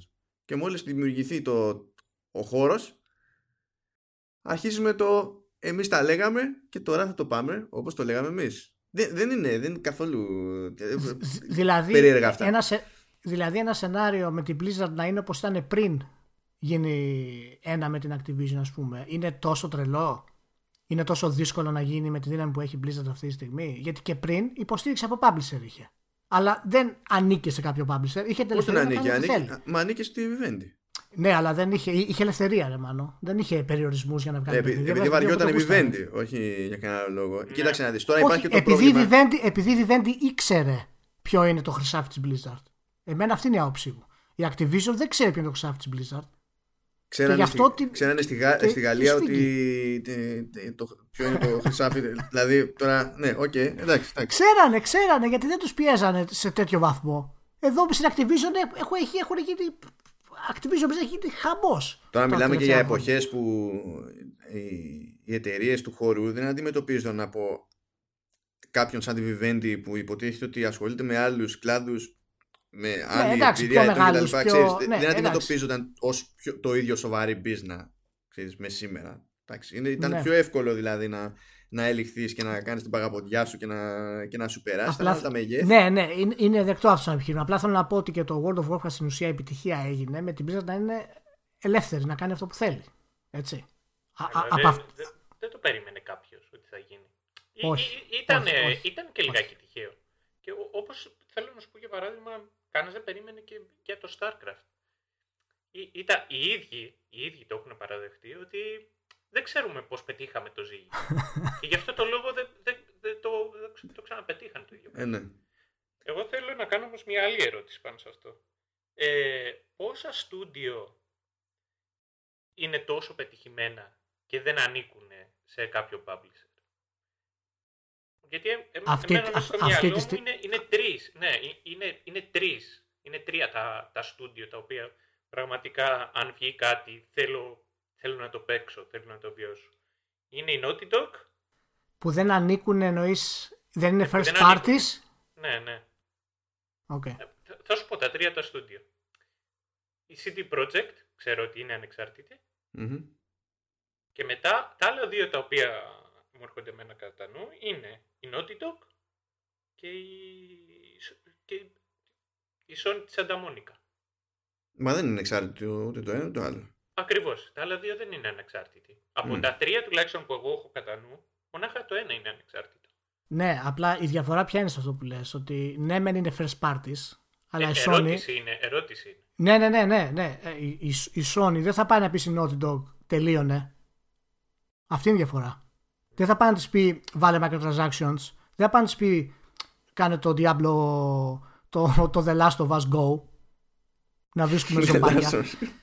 Έτσι, αυτές οι εταιρείες και σαν τα Monica ας πούμε που με αυτό το God of War ανέβηκε σε αυτό το επίπεδο. Που έπρεπε να Ξέρω. πείσει η Sony Santa Monica ότι δικαιούται το ναι, ύψος να του το- χρόνου για να αυτό το να- God of War. Ναι, ακριβώς, ακριβώς. Και τώρα το απέδειξε αυτό το πράγμα και πλέον θα δεις ότι έχει και μια ελευθερία. Αλλά πραγματικά ανεξάρτητη, και είναι πολύ καλή ερώτηση αυτή που κάνεις, πραγματικά ανεξάρτητη είναι CD Projekt σε αυτό το πράγμα. Και αυτό γιατί; Γιατί τώρα φτιάχνεται. Πρόσεξε. Μπορεί να λένε πάρα πολλά η CD Projekt. Καλά και Έτσι, τρελαίνεται και στην κρατική επιδότηση, έτσι, δεν το κρύβουν. ναι, κιόλας. ναι. Και, και η CD Projekt αυτή τη στιγμή εντάξει είναι από τι μεγαλύτερε εταιρείε ας πούμε στα video games μέσα σε 10 χρόνια στην ουσία με τρία παιχνίδια όλα και όλα. Έτσι. Γιατί κάνανε παιχνιδάρε και ξέρανε ακριβώς τι να κάνουν. Αλλά πέρα από αυτό, τώρα φτιάχνονται. Κάτσε να δεις, άμα πιάσει το Cyberpunk. Έτσι. Και έρθει, ξέρω εγώ, η Activision, έρθει η EA και σου πει: Παιδιά, είστε φοβεροί, είστε οι καλύτεροι που υπάρχετε. Έτσι. Λοιπόν, γίνεστε σε εμά first party και καλά. Σας δίνουμε τα δις, θα κάνετε ό,τι γουστάρετε δεν ξέρεις τι θα γίνει. Καλά είναι όλα τα οι κουβέντες για ανεξάρτητα και τα λοιπά, αλλά όταν πάει στα, στο CEO, ας πούμε, τους διπλούς CEO του CD Projekt και σου πει παιδιά, έχετε ένα, ένα δις ο καθένας, δεν ξέρεις τι θα γίνει εκείνη τη στιγμή. Πάντως, Σε για να αυτό σας το χαλάσω λίγο το θέμα. Για χάλασε. Έτσι. Φυσικά. Η, Ναι, για- η- η Blizzard δεν ανοίξει σε publisher. Όχι, δεν ανοίξει publisher, ναι. Αυτή τη στιγμή. Δηλαδή, η publisher είναι publisher του εαυτού της. Η Blizzard. Είναι, Αντίστοιχα και η ναι, Activision είναι publisher του εαυτού της. Ναι, είναι auto publisher. ναι. Auto, auto. Εντάξει, σκέφτηκα Αλλά- κάτι που δεν θα πω. Γιατί... Τέλος πάντων, ναι. Ε, α, η διαφορά είναι ότι υπάρχει Activision, υπάρχει Activision Blizzard που είναι στην πραγματικότητα holding company. Είναι σαν το. Είναι, είναι ο εισοδηματίας της υπόθεσης. Έχω τα Ναι, ναι, ακίνητα και κάνω τα κουμάντα. Αυτό. Δεν ξέρω, εγώ, εγώ παθιάζω με την Blizzard πολύ γιατί είναι εταιρεία που ακολουθώ από το μηδέν ας πούμε και μου, έχει- μου έχει δώσει πολλές συγκινήσεις γενικά. Όχι, όχι, δεν, δεν, τα- δεν είμαι αρνητικός. Ε, εμένα με νοιάζει περισσότερο ξέρεις, η ταυτότητα μιας εταιρείας με ενδιαφέρει να την κρατάει σ- σ- στην πορεία της. Τώρα το αν θα βγάλει λεφτά ή όχι, αν θα κάνει Diablo ε, Immortal κτλ. δεν με νοιάζει. Αν το κάνει και βγάλει χρήματα, μια χαρά, ας το κάνει. Ε, αλλά για αυτό που είπες πάντως πρέπει να είναι πραγματικά είναι η CD Projekt, είναι η Valve. Τώρα αν- ας τη θεωρήσουμε developer publisher του εαυτού της, έτσι. Τεχνικώς με, αν- με αυτό το σκεπτικό Ναι. μπορούμε να πούμε και τη, θεωρητικά τη, την Epic για την εξαρτησία, όχι για το τι περιμένουμε πλέον από Ναι. την Epic, αλλά Ναι, εξακολουθεί την και Epic. έχει έλεγχο του εαυτού της. Οπότε Ναι, ναι, ναι, δεν, έχουν, δεν είναι τόσο υψηλό επίπεδο ας πούμε, αλλά ναι, δεν είναι. Εγώ πάντως που τσέκαρα τώρα μία τις σημειώσεις μου, Ναι, η, η τελευταία φορά που ας το πούμε σηκώσανε κεφάλι στην Blizzard ήταν με το Overwatch ναι, και είχε να κάνει με τον τρόπο με τον οποίο ήταν να γίνει monetization. Γιατί θέλανε οι από πάνω να πρέπει ο κάθε ήρωας να αγοράζεται. Όπως είναι, όπως ήταν, όπως είναι τέλος πάντων στα MOBA, όπως είναι στο Gears of the Storm, όπως είναι Ναι. στο LoL. Ε, και εκεί ε, λέει ότι ο, ο Τζέφο Κάπλαν ε, έδωσε μάχη ώστε να τους πείσει να είναι ανεξάρτητοι, ε, να είναι όλοι, όλοι οι χαρακτήρες, όλοι οι ήρωες δωρεάν, διότι όμως ήταν κιόλας μέρος, μέρος του gameplay η δυνατότητα να έχεις όλους τους χαρακτήρες και να μπορείς να τους αλλάζεις. Βέβαια, ο αντίλογος της Activision Blizzard των shareholders ήταν loot box. Αυτό, αυτό είναι το μεγάλο. Γι' αυτό εγώ λέω, εκείνη η περίοδος που ξεκίνησε, ακυρώθηκε το Titan, περάσαμε στην ανάπτυξη του Overwatch και εν τέλει που βγήκε το Overwatch και τα λοιπά. Έτσι. Αυτό είναι μια καθαρή τεχνική ε, πώλησης. Έτσι. Γιατί σου λέει η πιο δυνατή εταιρεία θα κάνεις κάτι το οποίο είναι εντελώς παράλογο. Και εσύ λες, Ωχ, περίμενε εσύ, αυτό είναι εντελώς παράλογο. Και σου λέει η εταιρεία, καλά, μην κάνουμε τέτοια μαλακία, κάνε αυτό. Και το δέχεσαι. Πολύ απλό. Και έτσι γι' αυτό μπήκαν τα loot boxes στο Overwatch, ας πούμε. Και τώρα τα έχουν, κάνει, τα έχουν αφαιρέσει από το Βέλγιο, παραδείγματος χάρη. Γιατί παραμένουν τζόγος. Δηλαδή, το καταλαβαίνω αυτό. Είναι δηλαδή η μοναδική φορά που σήκωσε κεφάλι η Blizzard στην νεότερη της εποχή με την Activision ήταν για να βάλει loot boxes. το οποίο ε, ε, είναι, είναι κάπως λυπηρό. Είναι. Είναι κάπως λυπηρό.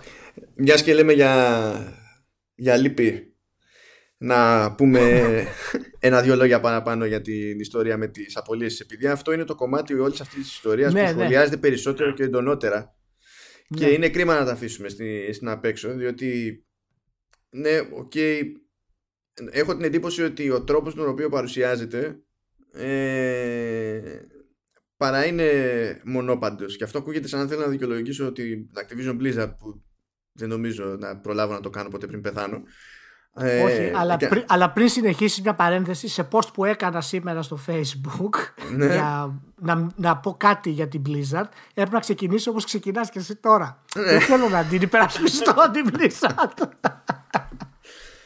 για πες ε, έχει η, η κίνηση που έκανε αν το δούμε καθαρά σε εταιρικό επίπεδο φαίνεται να επειδή κάπως το αιτιολόγησαν έτσι που ok okay, εξηγήσεις αυτές δεν είναι να τις παίρνεις πάντα ως ε, απόλυτη κυριολεξία αλλά βγάζουν ένα νόημα το, το, το σκεπτικό δεν είναι εκτός πραγματικότητας. Διότι σου λέει μπορεί να τα πήγαμε εμείς φέτος όπως τα πήγαμε αλλά επειδή δεν θα έχουμε κάτι πολύ μεγάλο από την Blizzard του χρόνου θεωρούμε ότι θα έχουμε πτώση και εφόσον θα έχουμε πτώση θεωρούμε ότι θα έχουμε άλλα περιθώρια. Και επειδή θέλουμε να έχουμε τα περιθώρια που μας έχει καρφωθεί στον εγκέφαλο θα κάνουμε αυτή την προσαρμογή αυτό αν το δούμε τελείως στο επίπεδο της business δεν είναι ε, τελείως εκτός πραγματικότητας και είναι λογικό να μην συνδέεται απαραίτητα με το τι οικονομικά αποτελέσματα έφερε συγκεκριμένα φέτος. Και αυτό με πηγαίνει στο επόμενο κομμάτι, ναι. διότι αυτό που δεν βλέπω να συζητιέται ιδιαίτερα προς τα έξω, αν και αλήθεια είναι ότι και η Activision Blizzard δεν έχει φροντίσει να το κάνει απόλυτα συγκεκριμένο, λέει ότι στην περίπτωση των, των 800 αυτών ατόμων που χάνουν τη δουλειά τους, ε, καλά, προφανώς ανάλογα τώρα με το καθεστώς που ισχύει σε κάθε περίπτωση θα, θα πάρουν αποζημίωση. Θα έχουν εταιρική υποστήριξη στην προσπάθειά τους να αναζητήσουν δουλειά σε άλλες εταιρείες στην ίδια βιομηχανία. Θα, θα έχουν υποστήριξη και με career coaching. Θα πάρουν τα, τα bonuses για, για το έτος που έκλεισε. Εφόσον... Και ιατρική περίθαλψη, έτσι. Ναι, και συνεχιζόμενη ιατρική περίθαλψη που αυτά τώρα έτσι δεν έχουν ποσοτικοποιηθεί ούτε χρονικά οριοθετηθεί. γιατί εντάξει, μπορούμε να τα λέμε και αυτά και να, τα, να ακούγονται έτσι λίγο πιο ωραία αυτή τη στιγμή και να βρει τρόπο ένας χαρτογιακάς να τα κάνει να είναι καταδίκη και αυτά έτσι. Okay. Αλλά ναι, εντάξει. Είναι πράγματα, είναι πράγματα. Επειδή θυμάμαι ότι πρόλαβα και πήρα χαμπάρι επειδή βγήκε η Square Enix και έκανε το αυτονόητος. λέει οπ, άτομα που μπορεί να μας φανούν χρήσιμα. Οπότε ας πεταχτούμε εδώ πέρα, μπορεί να, να καβατζωθούμε, ξέρω εγώ. Okay. Ε, επειδή αρχίσαν, ξέρεις, δεξιά και αριστερά, συγχαρητήρια στη Square Enix και την, την τιμά αυτή η κίνηση και δεν συμμαζεύεται, ε, δεν είναι ότι σε αυτή την περίπτωση, σε αυτή τη διαδικασία η Activision Blizzard πάει να αφαιρθεί τελείως αντεγιά. Και είμαι, ε, δεν έχω κανένα πρόβλημα να ρίχνω καντήλια στη, στην Activision Blizzard δεξιά και αριστερά, αλλά το ζήτημα είναι να ρίχνουμε τα καντήλια για αυτά που ισχύουν όντως. Εγώ και θέλω να, και, και ο Σταύρος να μου πει τη γνώμη του γι' αυτό, πώς το βλέπει που είναι και, έχει και πληροφορίες εκ των έσω. Ε, για μένα ο λαϊκισμός, όχ, το κακό κεφάλαιο χτύπησε τον εργαζόμενο απαράδεκτη Activision Blizzard έτσι το ξεκάρφωτο, είναι ό,τι χειρότερο μπορεί να υπάρξει σε αυτό το πράγμα. Και αυτό είπα και στο, και στο facebook που είχα μια μικρή συζήτηση η Activision Blizzard πώς και αυτή τη στιγμή απολύει κόσμο που δεν έχει να κάνει άμεσα με gaming και προσλαμβάνει κόσμο που έχει να κάνει με gaming. Και τις φωνάζουμε ότι παιδιά δεν κάνετε παιχνίδια, τώρα προσλαμβάνει κόσμο γιατί, για να κάνει παιχνίδια και πάλι την κράζουμε. Δηλαδή είναι μια, είναι μια κατάσταση που δεν υπάρχει νίκη στην πραγματικότητα. Αλλά δεν είναι το πρόβλημα το πώς το χειρίστηκε. Αυτό, πόσο γρήγορα έγινε αυτό το πράγμα από το πουθενά την ώρα της ανακοίνωσης των αποτελεσμάτων ρεκόρ που δημιουργεί το πρόβλημα. Σε αυτό. Ε, εκεί έκανε καλή κίνηση κατά με. Καλή κίνηση όχι, όχι για μας.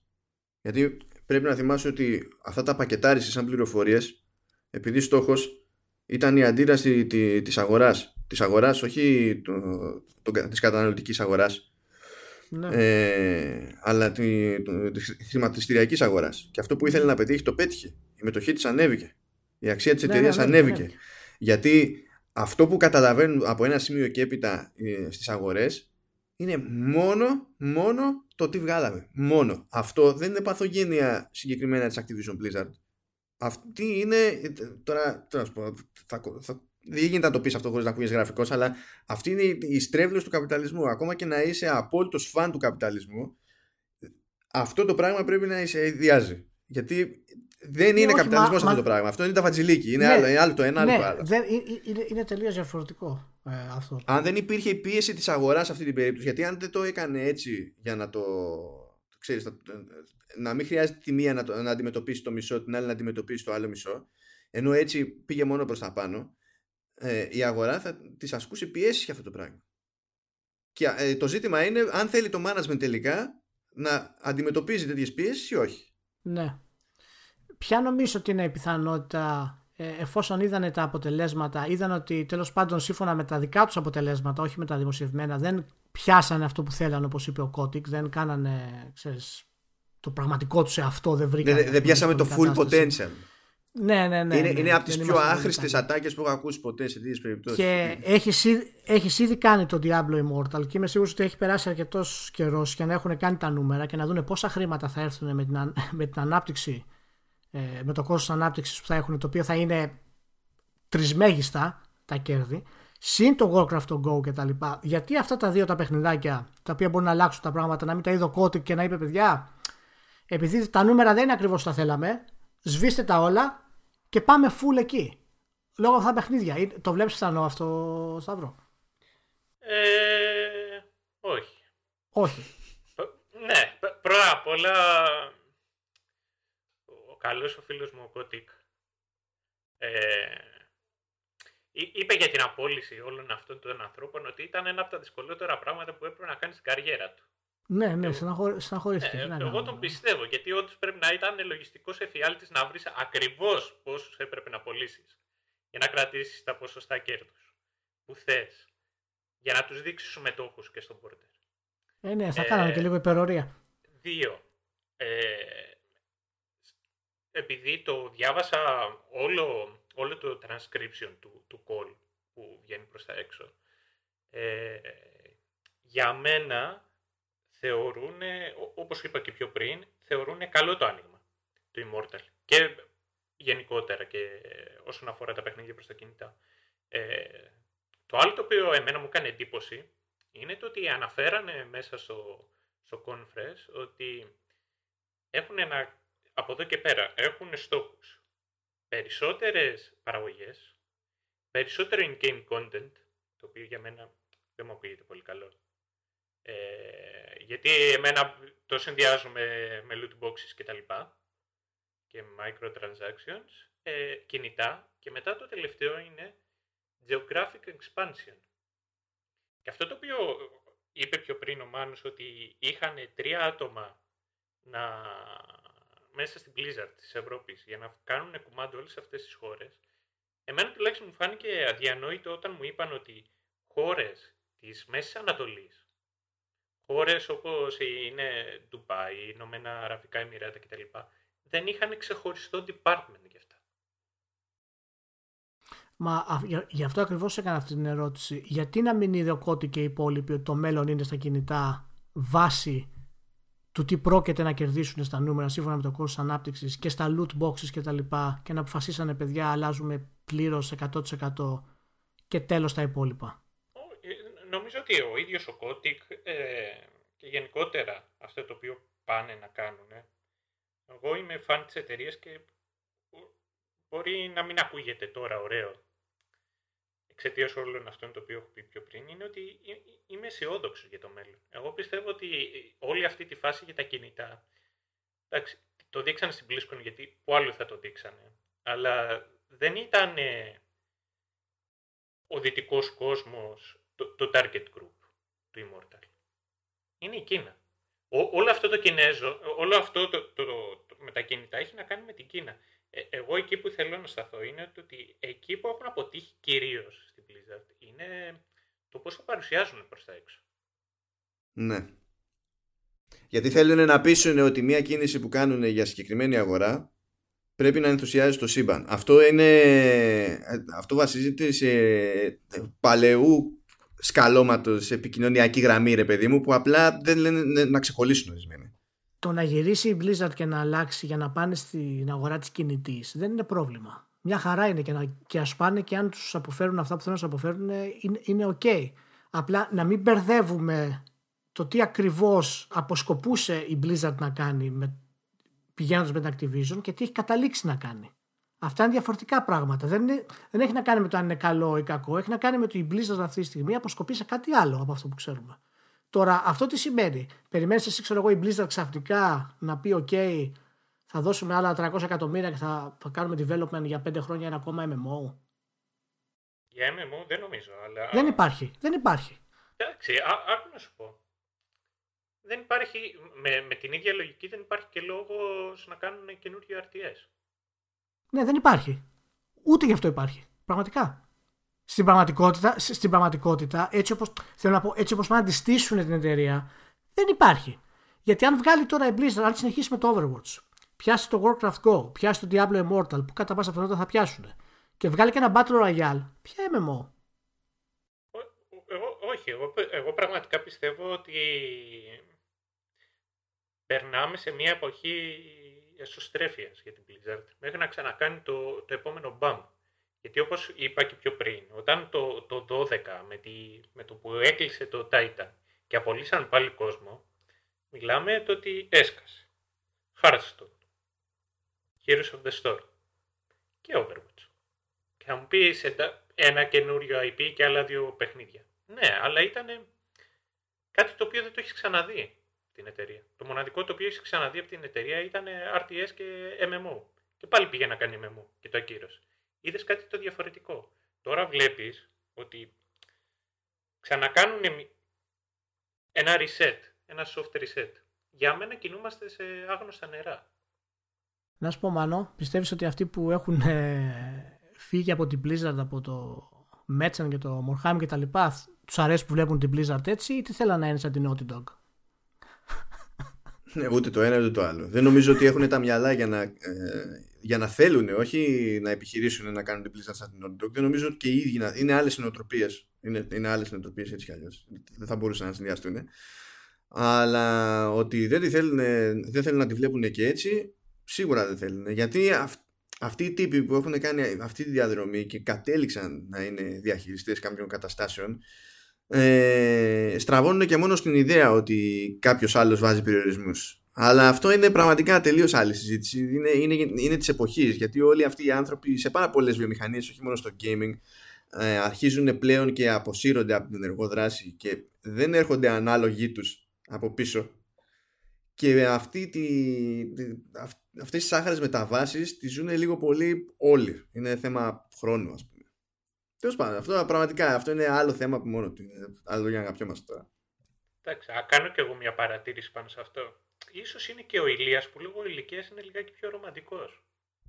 Είδες, εγώ, του λέω, εγώ του λέω ότι πλέον είναι σε μια φάση της ζωής του προσπαθεί να βρει το θετικό παρότι πέρασε το προηγούμενο μέρος της ζωής του σίγουρος ότι δεν υπάρχει αυτό το θετικό καταλάβες και τώρα όχι, όχι, ρε, όχι.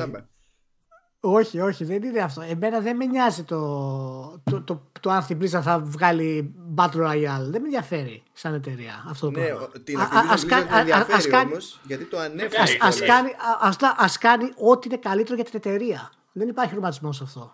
Αλλά αυτό είναι διαφορετικό από το αν το αποτέλεσμα είναι ποιοτικά καλό ή όχι. Και εάν ωφελεί όντως ή όχι γενικότερα τη βιομηχανία. Γιατί, Γιατί πιστεύεις να... ότι η ποιότητα είναι βαρόμετρο για οτιδήποτε. Έχουμε πει ότι είναι, το, είναι δύο πράγματα. Growth και engagement. Τα υπόλοιπα. Εμένα αυτό, ναι, ε, ε, εμένα αυτό που πάντα μου ήταν στα, στα games ήταν οι εταιρείες να δημιουργούν παιχνίδια βασισμένες στις ικανότητές τους, σε αυτό που κάνουν καλύτερα. Εγώ αυτό θέλω από, από οποιαδήποτε εταιρεία. Δεν με νοιάζει τι βγάζει. Εάν η Blizzard οι δυνατότητες είναι να βγάλει Battle Royale και Warcraft Go, ας βγάλει αυτό το πράγμα. Εάν δεν οι δυνατότητες είναι να βγάλεις story driven παιχνίδια, ας κάνει αυτό το πράγμα. Μόνο αυτό είναι. Εμένα απλά αυτή είναι η άποψή μου. Η αλλαγή απότομη του DNA μιας εταιρείας κτλ.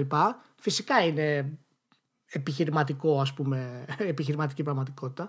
Αλλά σου λέω, δεν συνάδει με αυτό που πιστεύω γενικότερα για το όλες αυτές οι μεγάλες εταιρείες τι πρέπει να κάνουν. Και η Blizzard θα μπορούσε να το κάνει αυτό χωρίς να χάσει, χωρίς να κλείσει κιόλας. Όπως όλοι οι περισσότεροι ανεξάρτητοι developers θα μπορούσαν να κάνουν και να υποστούν. Απλά τώρα αλλάζει. Έτσι. Και θα, θα κάνει κάτι άλλο. Ok okay, είναι και αυτό. Okay. Αν την ωφελήσει και την κάνει ακόμα πιο πλούσια, ας το κάνει. Εννοείται. Δεν έχω αντίρρηση σε αυτό. Καμία. Λέω, Απολύτως. Λέω να κλείσουμε λίγο το θέμα, αλλά κάνοντας μια παράκαμψη. Ε, γιατί μου αρέσει η φάση με τις κλίμακες που λέω. Έχουμε την Activision ναι. Blizzard που αυτή τη στιγμή έχει, ε, ακούει ό,τι ακούει, αλλά δικαίως, αλλά αδίκως. Έτσι κι αλλιώς δεν είναι και πιο αγαπησιάρικη εταιρεία. Δεν προσπαθεί να είναι και πιο αγαπησιάρικη εταιρεία, δεν την ενδιαφέρει. Ok. Okay. για να βλέπουμε κι άλλα όμως στον κόσμο της τεχνολογίας, επειδή τα μυαλά είναι λίγο σάπια σε κάποια θέματα. Ε, να αναφέρω μια άλλη εταιρεία που δεν είναι καν το gaming. Είναι η περίπτωση της, της Google που έμαθα προσφάτως ότι τα bonus για τους ε, εργαζομένους τα έχουν σε ένα συγκεκριμένο λογαριασμό τέλος πάντων. Και λένε στους managers ότι κοίταξε να δεις εσύ θα κανονίσεις πώς θα μοιραστούν αυτά τα ποσά. Δεν θα σου πούμε εμείς δεν χρειάζεται να έχει να κάνει με οικονομικά αποτελέσματα κτλ για αυτό το έτος έχεις αυτό το ποσό και μπορείς να το μοιράσεις σε bonus στη δική σου ομάδα όπως σου κάνει κέφι. Οι managers λοιπόν ξεχνάγανε ότι υπήρχε αυτό το πράγμα γιατί περνούσε το μεγαλύτερο μέρος του έτους δεν ήταν και γόντουσαν σε άλλα επίπεδα τέλος πάντων δεν νιώθανε. Οπότε εμφανιζόταν το, το, το HR και χτύπαγε την πόρτα και λέγε παιδιά κοιτάξτε να δείτε έχετε εκεί πέρα εκείνα τα χρήματα μήπως να τα μοιράσετε. Ε, και τότε μπαίνανε στη διαδικασία και τα μοιράζανε. Έχει μια μέρα το HR συνειδητοποιώντας ότι η ονομασία του, δηλαδή το ότι λέγεται Human Resource Department στην πραγματικότητα είναι ένα κακόγουστο αστείο, έκανε την εξής σκέψη, η οποία διαπιστώθηκε ότι έπεσε σαν ατάκα και σαν πρόταση γενικά και ότι μετά έγινε πολιτική στο, στο κρυφό, είναι ότι στη τελική γιατί να τους το θυμίζουμε; Ενώ μπορούν να μείνουν τα, τα χρήματα στην άκρη και να είμαστε οι καλύτεροι. Και αν νομίζεις ότι αυτό είναι εκπληκτικό, σου έχω κάτι ακόμη, έτσι. Ένας από τους CEO της εταιρείας, έτσι, είχε πετάξει με straight face σε συνεδρία του διοικητικού την πρόταση να απολυθούν όλοι οι μόνιμοι και να γίνουν όλοι contractors γιατί τόσα λεφτά θα γλιτώναμε. Η Google που δεν βγάζει λεφτά και δεν έχει περιθώρια ε. κέρδους. Έτσι. Καταλαβαίνεις ότι η Activision Blizzard είναι και χαμό τα παιδιά. και χαμό τα παιδιά. Αυτό ε, λέγεται. Μοιράσανε... Advanced Management. Μοιράσανε Guitar Hero. Ορίστε, να, σου λέει. Θα, έχεις, θα, θα, θα, περάσει πίκρα με ένα τραγουδάκι, ρε φίλε. Μαζέψου με την παρέα σου, ξέρω εγώ, και κάνε παιχνίδι. Άρα, Σταύρο, σε ευχαριστούμε, Σταύρο. Να είσαι καλά, ευχαριστούμε πάρα πολύ. Που με είχατε. Καλή συνέχεια. Έχουμε, ε, έχουμε. Τώρα θα τον κοροϊδεύω μόνος μου για, τη, για την ηλικία και δεν θα πιάνει το ίδιο. Αλλά εντάξει, θα κάνω ό,τι μπορώ. Όχι, όχι. Εντάξει. Φτάνει. Λοιπόν, καλή Να είσαι καλά, καλό βράδυ. Γεια, γεια. Τσάω, γεια χαρά. Αυτά. Πώς αισθάνεσαι, Ηλία; Α, α, δεν ξέρω. Με είπανε γέρο στο podcast. με είπαν ρομαντικό στο podcast, μου έκανε εισαγωγή το 1989. Έχω, το, έχω καταφέρει να κάνω το podcast αυτό κάτω από δυσμενεί συνθήκες. να, να ενημερώσω. Έτσι που έχω γίνει. Και παρόλα αυτά. Ξέρεις κάτι όμως, ήταν η πρώτη φορά σε ηχογράφηση που δεν σε είδα να φαίνεται από τον τρόπο που μιλάς ότι έχεις άγχος για τη διάρκεια. Ναι, επειδή δεν έχω ανεβάσει τον Dust δεν θα το κάνω τώρα. Λοιπόν, ε, για να δω το χρόνο. Λοιπόν, το, όπου να είναι κόβουμε, κόβουμε. Λοιπόν, τι άλλο θα πούμε, Sony, Nintendo, τέλος. Τα λέμε, να είστε καλά. πες μου τι κάνει σκέφη, πες μου τι κάνει σκέφη. Ε, τι κάνω κέφι; Δύο, ε, Όντως Sony και Nintendo έχουμε σαν θέματα ναι, στο μενού υποτίθεται, κοίτα, αλλά πες τι κάνεις ε, ε, ε, εγώ θέλω να ακούσω ένα δικό σου γρήγορο take του, του Son. Λοιπόν, ένα γρήγορο take θέλω να ακούσω. Ναι, έδωσε μια συνέντευξη στο Game Informer πρόσφατα και από εκεί βγήκαν. Ναι. Φυσικά έγινε αυτό που συμβαίνει συνήθως. Δεν μπορούμε να, να δημοσιεύσουμε τη συνέντευξη πρέπει, ναι, πρέπει να διαλέγουμε μια, μια, μια πρόταση από κάθε Κομμάτια. παράγραφο και να βάζουμε διαφορετική είδηση και γαλάξια στο. λοιπόν, ο αξιντάκτης του Game Informer εντάξει, ήταν χεσμένο πάνω του. Απλά, αυτό έχω να πω. Δηλαδή, ο, ο αξιντάκτη σε μένα με απογοητεύει, όπως το, όπως το διάβαζα. ε, εντάξει, τώρα πόσο. Ναι, είναι λίγο εντάξει. Ναι, εν τω μεταξύ, εγώ τη βλέπω στο Σίντερτ αυτή τη τέτοια. Αλλά τέλος πάντων, για πες. Οκ. Okay. Εγώ την πέτυχα. Ναι, όχι, αναδημοσιευμένη. Α, α, οκ, οκ. Ε, ο Layden είναι πολύ καλός. Ναι, είναι δυνατός. Σε αυτό που κάνει είναι πολύ καλός. Και γι' αυτό βέβαια ε, ξέρεις, μου φαίνεται και λίγος στο τέλος ο, ο επειδή ακριβώς ο Layden είναι, είναι τόσο καλός. Λέει, λέει αρκετά πράγματα που ε, ε, πηγαίνουν πακέτο με ειλικρίνεια. Δηλαδή το ότι λέει ξεκάθαρα πέρα από κάθε αμφιβολία ότι δεν είμαστε, κακά, δηλαδή πέρα από οτιδήποτε άλλο δεν θα είμαστε φέτος στην Ιθρή γιατί η αλήθεια είναι ότι μην κοροϊδευόμαστε, δεν είχαμε κάτι καινούριο να πούμε. Στην πραγματικότητα αυτό λέει, ε, γιατί είπε κι άλλα. Όχι, μα το λέει, το λέει. Να πω λίγο πριν συνεχίσει για όσους μπορεί να του έχει διαφύγει, ρε παιδί μου, ότι ο Σον Λέιντεν είναι το κεφάλι των 13 στούντιο ανάπτυξης της Sony. Ναι, είναι επικεφαλής του Sony okay. World Studios. Ναι, ναι δίνει, το, δίνει το OK που λέμε. ναι, ναι, ναι. Είναι, ναι. είναι ο καλός κουμανταδόρος. Έχει... Ναι, είναι έχει, Είναι μεγάλο το τσιφλίκι. Κάνει τα κουμάντα. σε αυτό ήταν, ήταν ειλικρινής και είναι εντάξει, επειδή όλοι αυτοί οι άνθρωποι είναι media trained που λέμε έτσι, δηλαδή έχουν περάσει από συγκεκριμένη εκπαίδευση ώστε όταν ανοίγουν το στόμα τους τέλος πάντων να το χειρίζονται με κάποιο τρόπο και να μην δημιουργούν ε, ναι, πονοκεφάλου ναι, στην εταιρεία κτλ. Ε, το κάνει πάρα πολύ καλά. Ήταν σατανικό ότι φρόντισε να είναι ειλικρινής σε αυτό το συγκεκριμένο το ζήτημα και στη συζήτηση που έκανε για την ESA. Ναι. Ε, εκεί εντάξει, μέχρι ένα σημείο πήγαινε η ειλικρινία, αλλά ήταν αρκετά καλό το σημείο. Διότι άμα δεν πετάξει και λίγη ειλικρίνεια, πώς θα καταπιεί ο άλλος αμάστα και κάποια άλλα που λες, που, ξέ, που ξέρεις ότι δεν τα πιστεύεις ότι εσύ την ώρα που τα λες; Πακέτο πάει μάνο 60-40. 60-40% είναι. 60-40. 60 είναι το, η αλήθεια, 40 το ψέμα. Περνάς και είσαι ο καλύτερος. Έτσι, έτσι, έτσι. Και γι' αυτό το λέω, δεν, δεν το λέω καν ηρωνικά. Ο άνθρωπος είναι πολύ καλός. Γιατί μέσα σε όλα ναι, είναι και αυτός στη δουλειά του και το έκανε πάρα, πάρα, πάρα πολύ καλά σε αυτή τη συνέντευξη. Πάρα πολύ καλά. Γέλαγα εκεί πέρα με την ESA, εντάξει. Βασικά γέλαγα για δύο λόγους. Γέλαγα και για αυτά που έλεγε. Ότι η, η ESA δεν μπορεί να ξεκολλήσει, ξέρω εγώ, για από το κλασικό ρόλο που έχει η 3 που ξεκίνησε να είναι για retailers και, και, και, και, και, και ενώ τώρα δεν είναι έτσι και πρέπει να αποφασίσουμε αν θέλουμε την E3 να είναι consumer show ή, ή trade show και δεν συμμαζεύεται, εντάξει.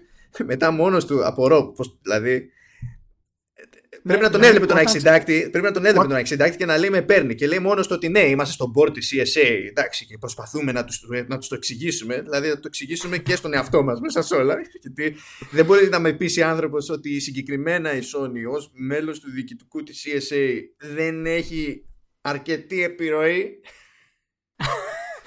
Πάντως, πάντως ε, ε, εμένα μου αρέσει που ε, δηλαδή κάνει και trolling γιατί όταν λέει γενικά ότι εντάξει η E3 λέει έχει αλλάξει και η E3 λέει ήταν trade show Ε, ερχόντουσαν λέει retailers και μας λέγανε τι θα φέρετε φέτος; Και υπήρχε μια σύντηση για trade. Τώρα πλάκα μας κάνει. Ερχόταν το Walmart στην E3. Αυτό ήταν πριν 25 χρόνια που γινόταν. Ε, για τότε μιλάει. Μα για τότε μιλάει στην πραγματικότητα. Είναι φοβερός και λέει από είχε αλλάξει λέει πρόσωπο. Λέει. Σου λέει ο Λες άλλος, και είμαι- πριν- είμαι εκεί και πριν μου λέει- τέσσερα χρόνια Έλα, έρχονταν η Barbie, Walmart. λέει, αλλά τώρα θα το κάνουμε και PlayStation. Για πες, λέει. Ναι, κύριε. Πόσα κομμάτια να φέρουμε. να, κάτσε, κάτσε να σημειώσω. Βγάλω το μπλοκάκι να σημειώσω. 20 κομματάκια εκεί, 20 κομματάκια εκεί. Λοιπόν, τους τρολάρει και όντως δεν, είχαν, δεν, έχουν, δεν είναι έτοιμοι κάτι να δείξουν. Πάντως, εγώ ακόμα πιστεύω ότι αν ήθελε η Sony να είναι στην E3 θα το είχε κάνει. Εγώ πιστεύω ότι τώρα την έχει πιάσει ένα αμανέ απίστευτος, ίσως με την καλή έννοια, και θα σου πω γιατί το λέω με την καλή έννοια, και απλά θέλουν να τελειώσουν την επόμενη γενιά πριν αρχίσει καν. Η, ανα, η ανακοίνωση, το, το event που θα κάνουν θα αφήσει εποχή να το θυμηθείς αυτό το πράγμα. Καλά και εποχή να Και- μην αφήσει, αν την έχει βγάλει Ναι, α, όχι, θέλω σιωπηλά να πω μέχρι ότι- τότε, θα, δηλαδή δεν θα χρειάζεται να προσπαθήσεις. Θα γίνει για hype. χαμός, ναι, θα γίνει χαμός. Απλά πιστεύω ότι ο λόγος που δεν το κάνουν είναι ακριβώς για να δείξουν πράγματα τα οποία θα μας αφήσουν σέκο και να τελειώσει η γενιά πριν καν αρχίσει. Δηλαδή να δημιουργήσουν αυτό το ντόρο, αυτό το hype ότι εντάξει, εσείς κάνετε την ηθρή σας, κάτσε μόλις μιλήσω εγώ όμως ξεκινάει η κατάσταση. Ναι, εντάξει, το έχει ξαναπαράσει αυτό το στάδιο όμως και δεν της είχε βγει σε καλό. Και τότε που είχε πραγματικά, α, είχε ακόμη μεγαλύτερη δύναμη στην αγορά. Ναι, ναι, ναι, ναι, ναι. Απλά γι' αυτό σου λέω ότι επειδή και τώρα έχουν πάρει τον αμανέ ψηλά, με αυτή τη δήλωση εδώ που έχει κάνει τώρα, πιστεύω ότι είναι πιο σοφή πλέον. Και λέει: The best selling console of 2019 in the US was the Switch. Nintendo took a massive risk when they brought this to the market. Και τελειώνοντας, είναι λίγες ακόμα και λέει: All, ε, As I've said before, never underestimate Nintendo. All of us are better for their efforts. Είδες πώς τα λέει. Είδες τι ωραίες που είναι; Ναι, All of εντάξει, us are αυτό better είναι- for their efforts. Nintendo for the win. Άμα δεν Τελείωσε. υπήρχε η Nintendo, δεν θα είχαμε τα PS Move. Δεν τα καταλαβαίνεις. Πού θα ξέραμε, σου λέει. Εντάξει τώρα, Ε, ναι, ο, τύ- ο τύπος είναι, είναι, είναι πολύ καλός. Αφού δεν κατάφερε να λυγίσει στην όλη ιστορία με το crossplay, καλά, πραγματικά, ο- επιμένω, εντάξει, κι- κοιμότανε. Δηλαδή πήγε να του τη φέρει λίγο, αλλά έπαιζε ύπνους, έπαιζε ύπνους. Γιατί αυτά Ε, που λέει για καλά το, τώρα. για το crossplay είναι, είναι, είναι, είναι αστεία. Ε, Χαζομάρες εσύ. Εντάξει, όχι χαζομάρες, αλλά. ε, Ναι. Ε, Πάντως το. Να σου πω τώρα, μιας που πλησιάζουμε και τώρα έχουμε και αυτά τα πράγματα. Εγώ θα ήθελα στην E3 ένα Spencer vs. Leiden πάντως. Μια, μη- πώς το εννοείς μια, το μια, versus? σειρά, μια σειρά ανακοινώσεων από εκεί, μια σειρά ανακοινώσεων από εδώ. Θα, δηλαδή, γιατί τώρα αυτή την E3 να μην την κάνουμε ακριβώς ψυχαγωγία και να πρέπει να έχουμε αυτό το business mental. Τίποτα. Κάτι μόνο ψυχαγωγία πλέον. Γιατί είναι τόσο κακό αυτό το πράγμα. Βάλτε τους δημοσιογράφους να είναι ξεχωριστοί, OK κτλ. Βάσε το κοινό μέσα να γίνεται κόλαση, να γίνεται Πρώτα απ' χαμός. όλα, πρώτα απ' όλα πρόσεξε κάτι τώρα, γιατί ε, ε, α, Να εμένα το αυτό κάνουμε είναι- γήπεδο. Εμένα αυτό είναι που, που δεν μ' άρεσε. Που έλεγε και καλά, ξέρεις για τη διαφορά μεταξύ του ενός consumer show και ενός trade show και, και τα λοιπά. Ναι. Που λέει Ναι. ότι η E3 είναι trade show, το, η Gamescom είναι, είναι consumer show. Game show. Consumer show. Ε, σου λέ- κάνει, προσπαθεί εδώ μεταξύ να σου πει, επειδή λέει πώς θα πιάσουμε το κλίμα που υπάρχει σε PAX East, PAX West που είναι consumer show και είναι ο ενθουσιασμός, να κάναμε ξέρω εγώ το PlayStation Experience. Ναι, αν το ζήτημά σου ήταν το consumer show, τότε ε, δεν θα είχες αφήσει τα ζήτητα τόσα χρόνια το, την Gamescom που από άποψη προσέλευσης είναι το, η μεγαλύτερη έκθεση περί gaming στο, στον κόσμο. Ναι, ναι, ναι, ναι, ναι, ναι, ρε, εσύ. Απλά ξέρει, το, ξέρει ακριβώς πώς να τα γυρίσει. Συν τη άλλη, το να βγαίνεις και να λες ότι η Gamescom α, είναι consumer show είναι μεγάλη φιδεμπορία.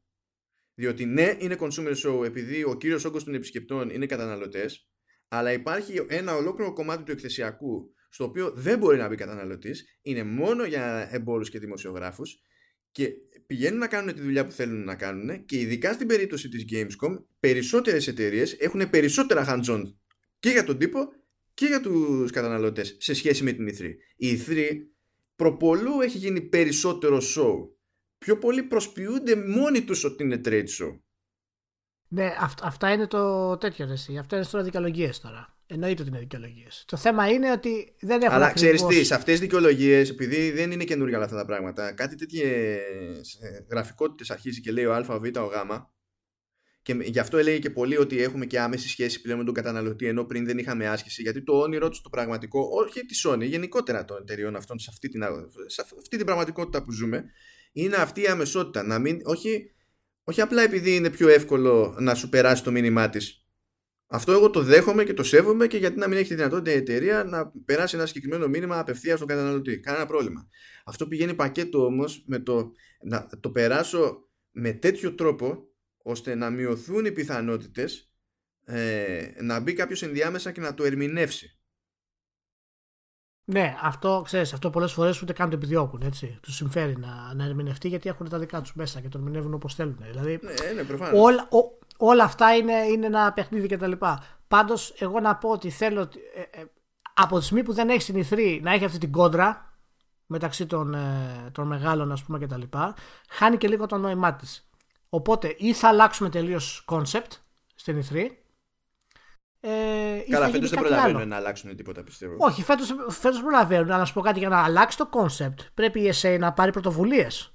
Δεν μπορεί να αλλάξει το concept και να τη μία φορά να, να, να φεύγει Sony, την άλλη Nintendo να λέει Ε, φέτος δεν θα κάνουμε και ιδιαίτερα πράγματα. Δηλαδή... Φρέιλια, φρέιλια. Αφού η ΕΣΕ είναι απασχολημένη. Βγήκε ο άλλος τώρα να, ναι, να πάλι είναι. στο Παγκόσμιο Οργανισμό Υγείας. Γιατί λέει ναι. να μιλάμε για addiction και τέτοια. Είναι ιατρικοί όροι που είναι, βαρ... είναι βαρύς. Δεν μπορούμε να τους χρησιμοποιούμε. Λέει, τι κόλλημα έχει φάει. Τι κόλλημα έχει φάει. Α τους γιατρού να κάνουν τη δουλειά τους. Δες ότι έχουν το αστεράκι και α το κάνουν τη δουλειά τους. Τι δουλειά έχεις εσύ.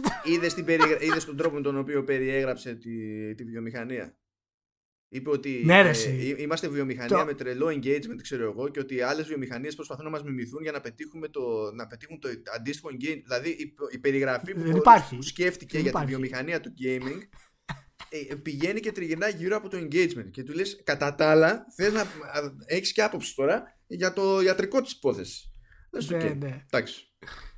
Και να, να κλείσουμε για τη Sony, ο, ο Jim Ryan έγινε ο νέος προεδράκος και CEO της, ε, ναι, πρόεδρακο τη Sony Interactive Entertainment. Λοιπόν, μην τον κορυδεύουμε το Jim Ryan. Τούμπανος στην Ευρώπη την έχει κάνει τη Sony τα τελευταία χρόνια. Καλά, είναι, είναι, πολύ καλός. είναι κλασική φιγούρα στα ειδικά σε ευρωπαϊκά events και τέτοια δηλαδή. Είναι, είναι γνωστή φατσά. Και πρόσεξε, ε, δηλαδή. εγώ συμφωνώ και με το comment που έχει κάνει. Να το ξέρεις. εγώ συμφωνώ. Όταν, όταν είδε τα Grand Turismo στο PlayStation 1, PlayStation 2 και είπε τι είναι αυτά, ποιος είναι να τα παίξει, αυτά είναι αρχαία. Εγώ συμφωνώ. Ναι, ναι. Απλά το πρόβλημα είναι ότι μετά ήταν η Microsoft και είπε: Κοίταξε να δεις τι μπορώ να κάνω έτσι και πιάσω το πρώτο Grand Turismo. δεν είναι αρχαία, δεν είναι αρχαία. Θα κάνω ένα ωραίο upscale. Εντάξει, τώρα.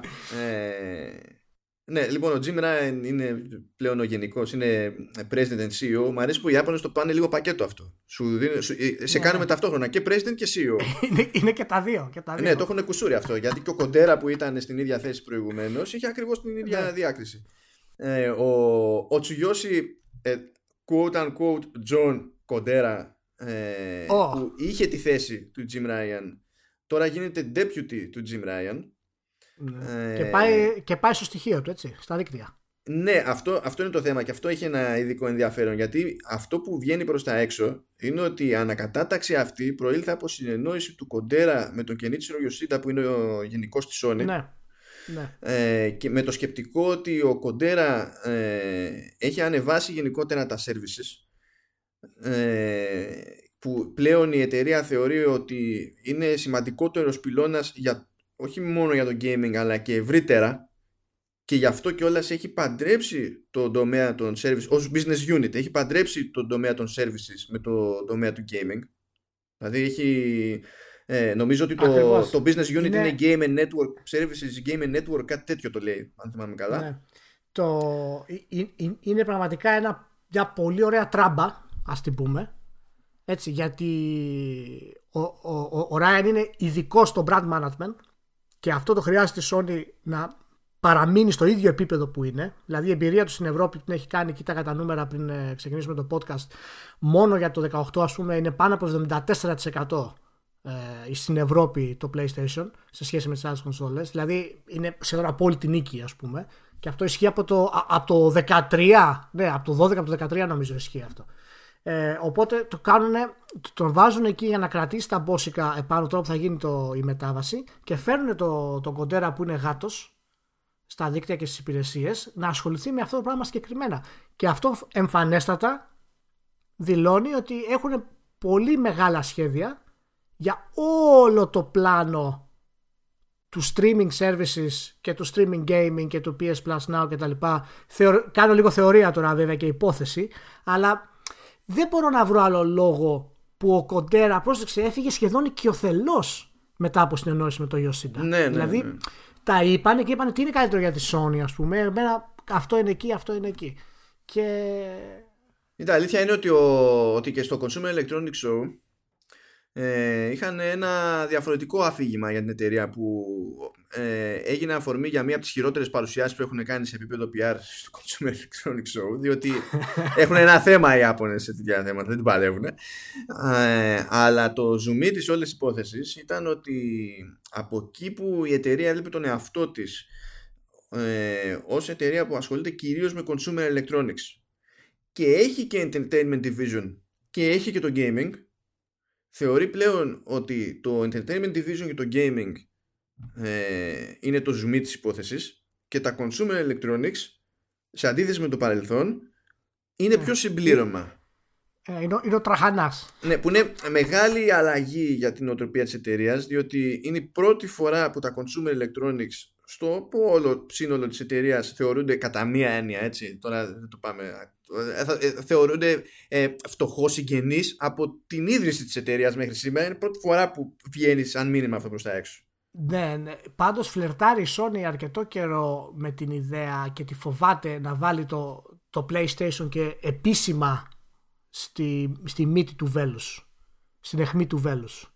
Και ίσως αυτή τη γενιά τώρα, με τον τρόπο που τα έχει σκεφτεί, να πει ότι πλέον παιδιά αυτό είναι το μεγάλο μας concept και μέσω αυτού θα κάνουμε τα υπόλοιπα. Δηλαδή, επίσημα πλέον να πει παιδιά το PlayStation για μας είναι αυτό που πρέπει να είναι. Μα να σου πω κάτι και να μην το πει. Ναι. Είναι αναγκασμένη ναι, των πραγμάτων. Αυτή είναι η μεγαλύτερη της business. Αυτό, αυτό θέλω δηλαδή. Ναι, δηλαδή, πες το και επίσημα. Δείξε τη Sony και πες ότι εμείς γινόμαστε εταιρεία πλέον που θα περάσουμε μέσα από αυτό το entertainment. Έχουμε όλα τα παιχνίδια γιατί ο, ο Leiden είπε επίσης και το άλλο. Θέλουμε λέει να επικεντρωθούμε σε μεγαλύτερα παιχνίδια με μεγαλύτερο και development. Δεν πρόκειται ποτέ να σπρώξουμε κάποια ομάδα να βγάλει το παιχνίδι επειδή πρέπει να βγει. Και αυτό νομίζω το πιο πρόσφατο παράδειγμα είναι το Days Gone. Έτσι. Ναι. Το οποίο για ένα τέτοιο παιχνίδι και μια τέτοια εταιρεία να έχει φάει τρία, τρεις καθυστερήσεις και να είναι όλα ok, δεν το, συζη, δεν το συναντάς και πολύ, και πολύ συχνά. Αλλάζει όλο το focus υπέρ του gaming και υπέρ αυτής της εμπειρίας. Και έχει πολύ ενδιαφέρον πολύ ενδιαφέρον να δούμε ακριβώς γιατί και, και, η Microsoft έχει αυτό το concept και η Sony πάει να κάνει αυτό το concept. Το μόνο που μένει τώρα είναι να ανοίξει κινηματογραφικά στο και η Microsoft. Καλά, η Microsoft εντάξει, ε, έχει κάνει τέτοια απόπειρα στο παρελθόν, γέλαγε ο κόσμος γιατί δεν συνειδητοποιούσε και η ίδια τι πήγε και έκανε.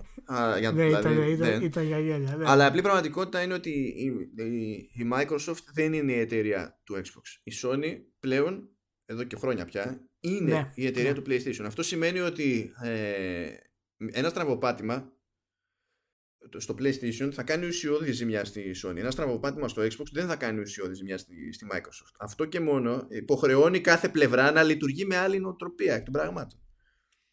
Ναι. Ε, Πάντως τώρα που τα λέμε αυτά για να κλείσουμε το θέμα γιατί δεν κοιτάω το Dusty πόσες ώρες έχει πάει. Μα την Παναγία. λοιπόν, έτσι σας το λέω, εάν, εάν σταματήσετε να ακούτε επειδή έχει πάει πάρα πολύ, φταίει ο Μάνος. Ξανά έτσι, γιατί θα ρίξω όλα τα καντήλια. Ε, να κλείσουμε όμως με την άλλη εταιρεούλα που λέγεται Nintendo. Έλα μωρέ τώρα. Εντάξει, γιατί, επειδή λοιπόν. έκανα μια παρουσίαση 35 λεπτών και έγραφα 7 ώρες, δεν καταλαβαίνω. λοιπόν, Nintendo έκανε το πρώτο της Direct για το 2019 και έγινε χαμός. Λοιπόν, και έβγαλε όλα τα παιχνίδια που θα βγάλει για τα επόμενα τρία χρόνια ανακοίνωση. Λοιπόν, απλά, θα, τα, απλά θα τα βγάλει σε 6 μήνες. Νομίζω ήταν στο 12ο λεπτό που ήμουνα με το, με το Νικήτα, τον Νικήτα τον Καβουκλή του Internet ναι, και ναι, τραβάγαμε ναι, κουπί με ειδήσεις και τέτοια. Στο 12ο λεπτό της όλης διαδικασίας. Γεια σου Νικήτα, γεια σου Νικήτα. Γυρνάω και του λέω, τον έπιαμε. στο 12ο. Δεν... Μα τελείωσε. Υπάρχει πρόβλημα αυτή τη στιγμή.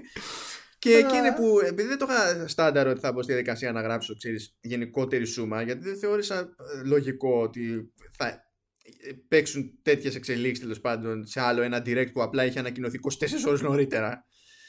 Ε, και εκεί που το συνειδητοποιώ και λέω μάλλον πρέπει να κάνουμε αυτό και αυτό είχα τον Νικήτα και έλεγε όχι ρε εσύ μην το κάνεις όχι ρε εσύ μην διαλύθεις λέει έτσι λέω τώρα πάει τώρα του πάει Λοιπόν, για πάμε top 3 ανακοινώσεις. Ποιες ήταν οι, οι, οι τρεις πιο βασικές ανακοινώσεις του, του Direct. Κοίταξε. Ε, ε,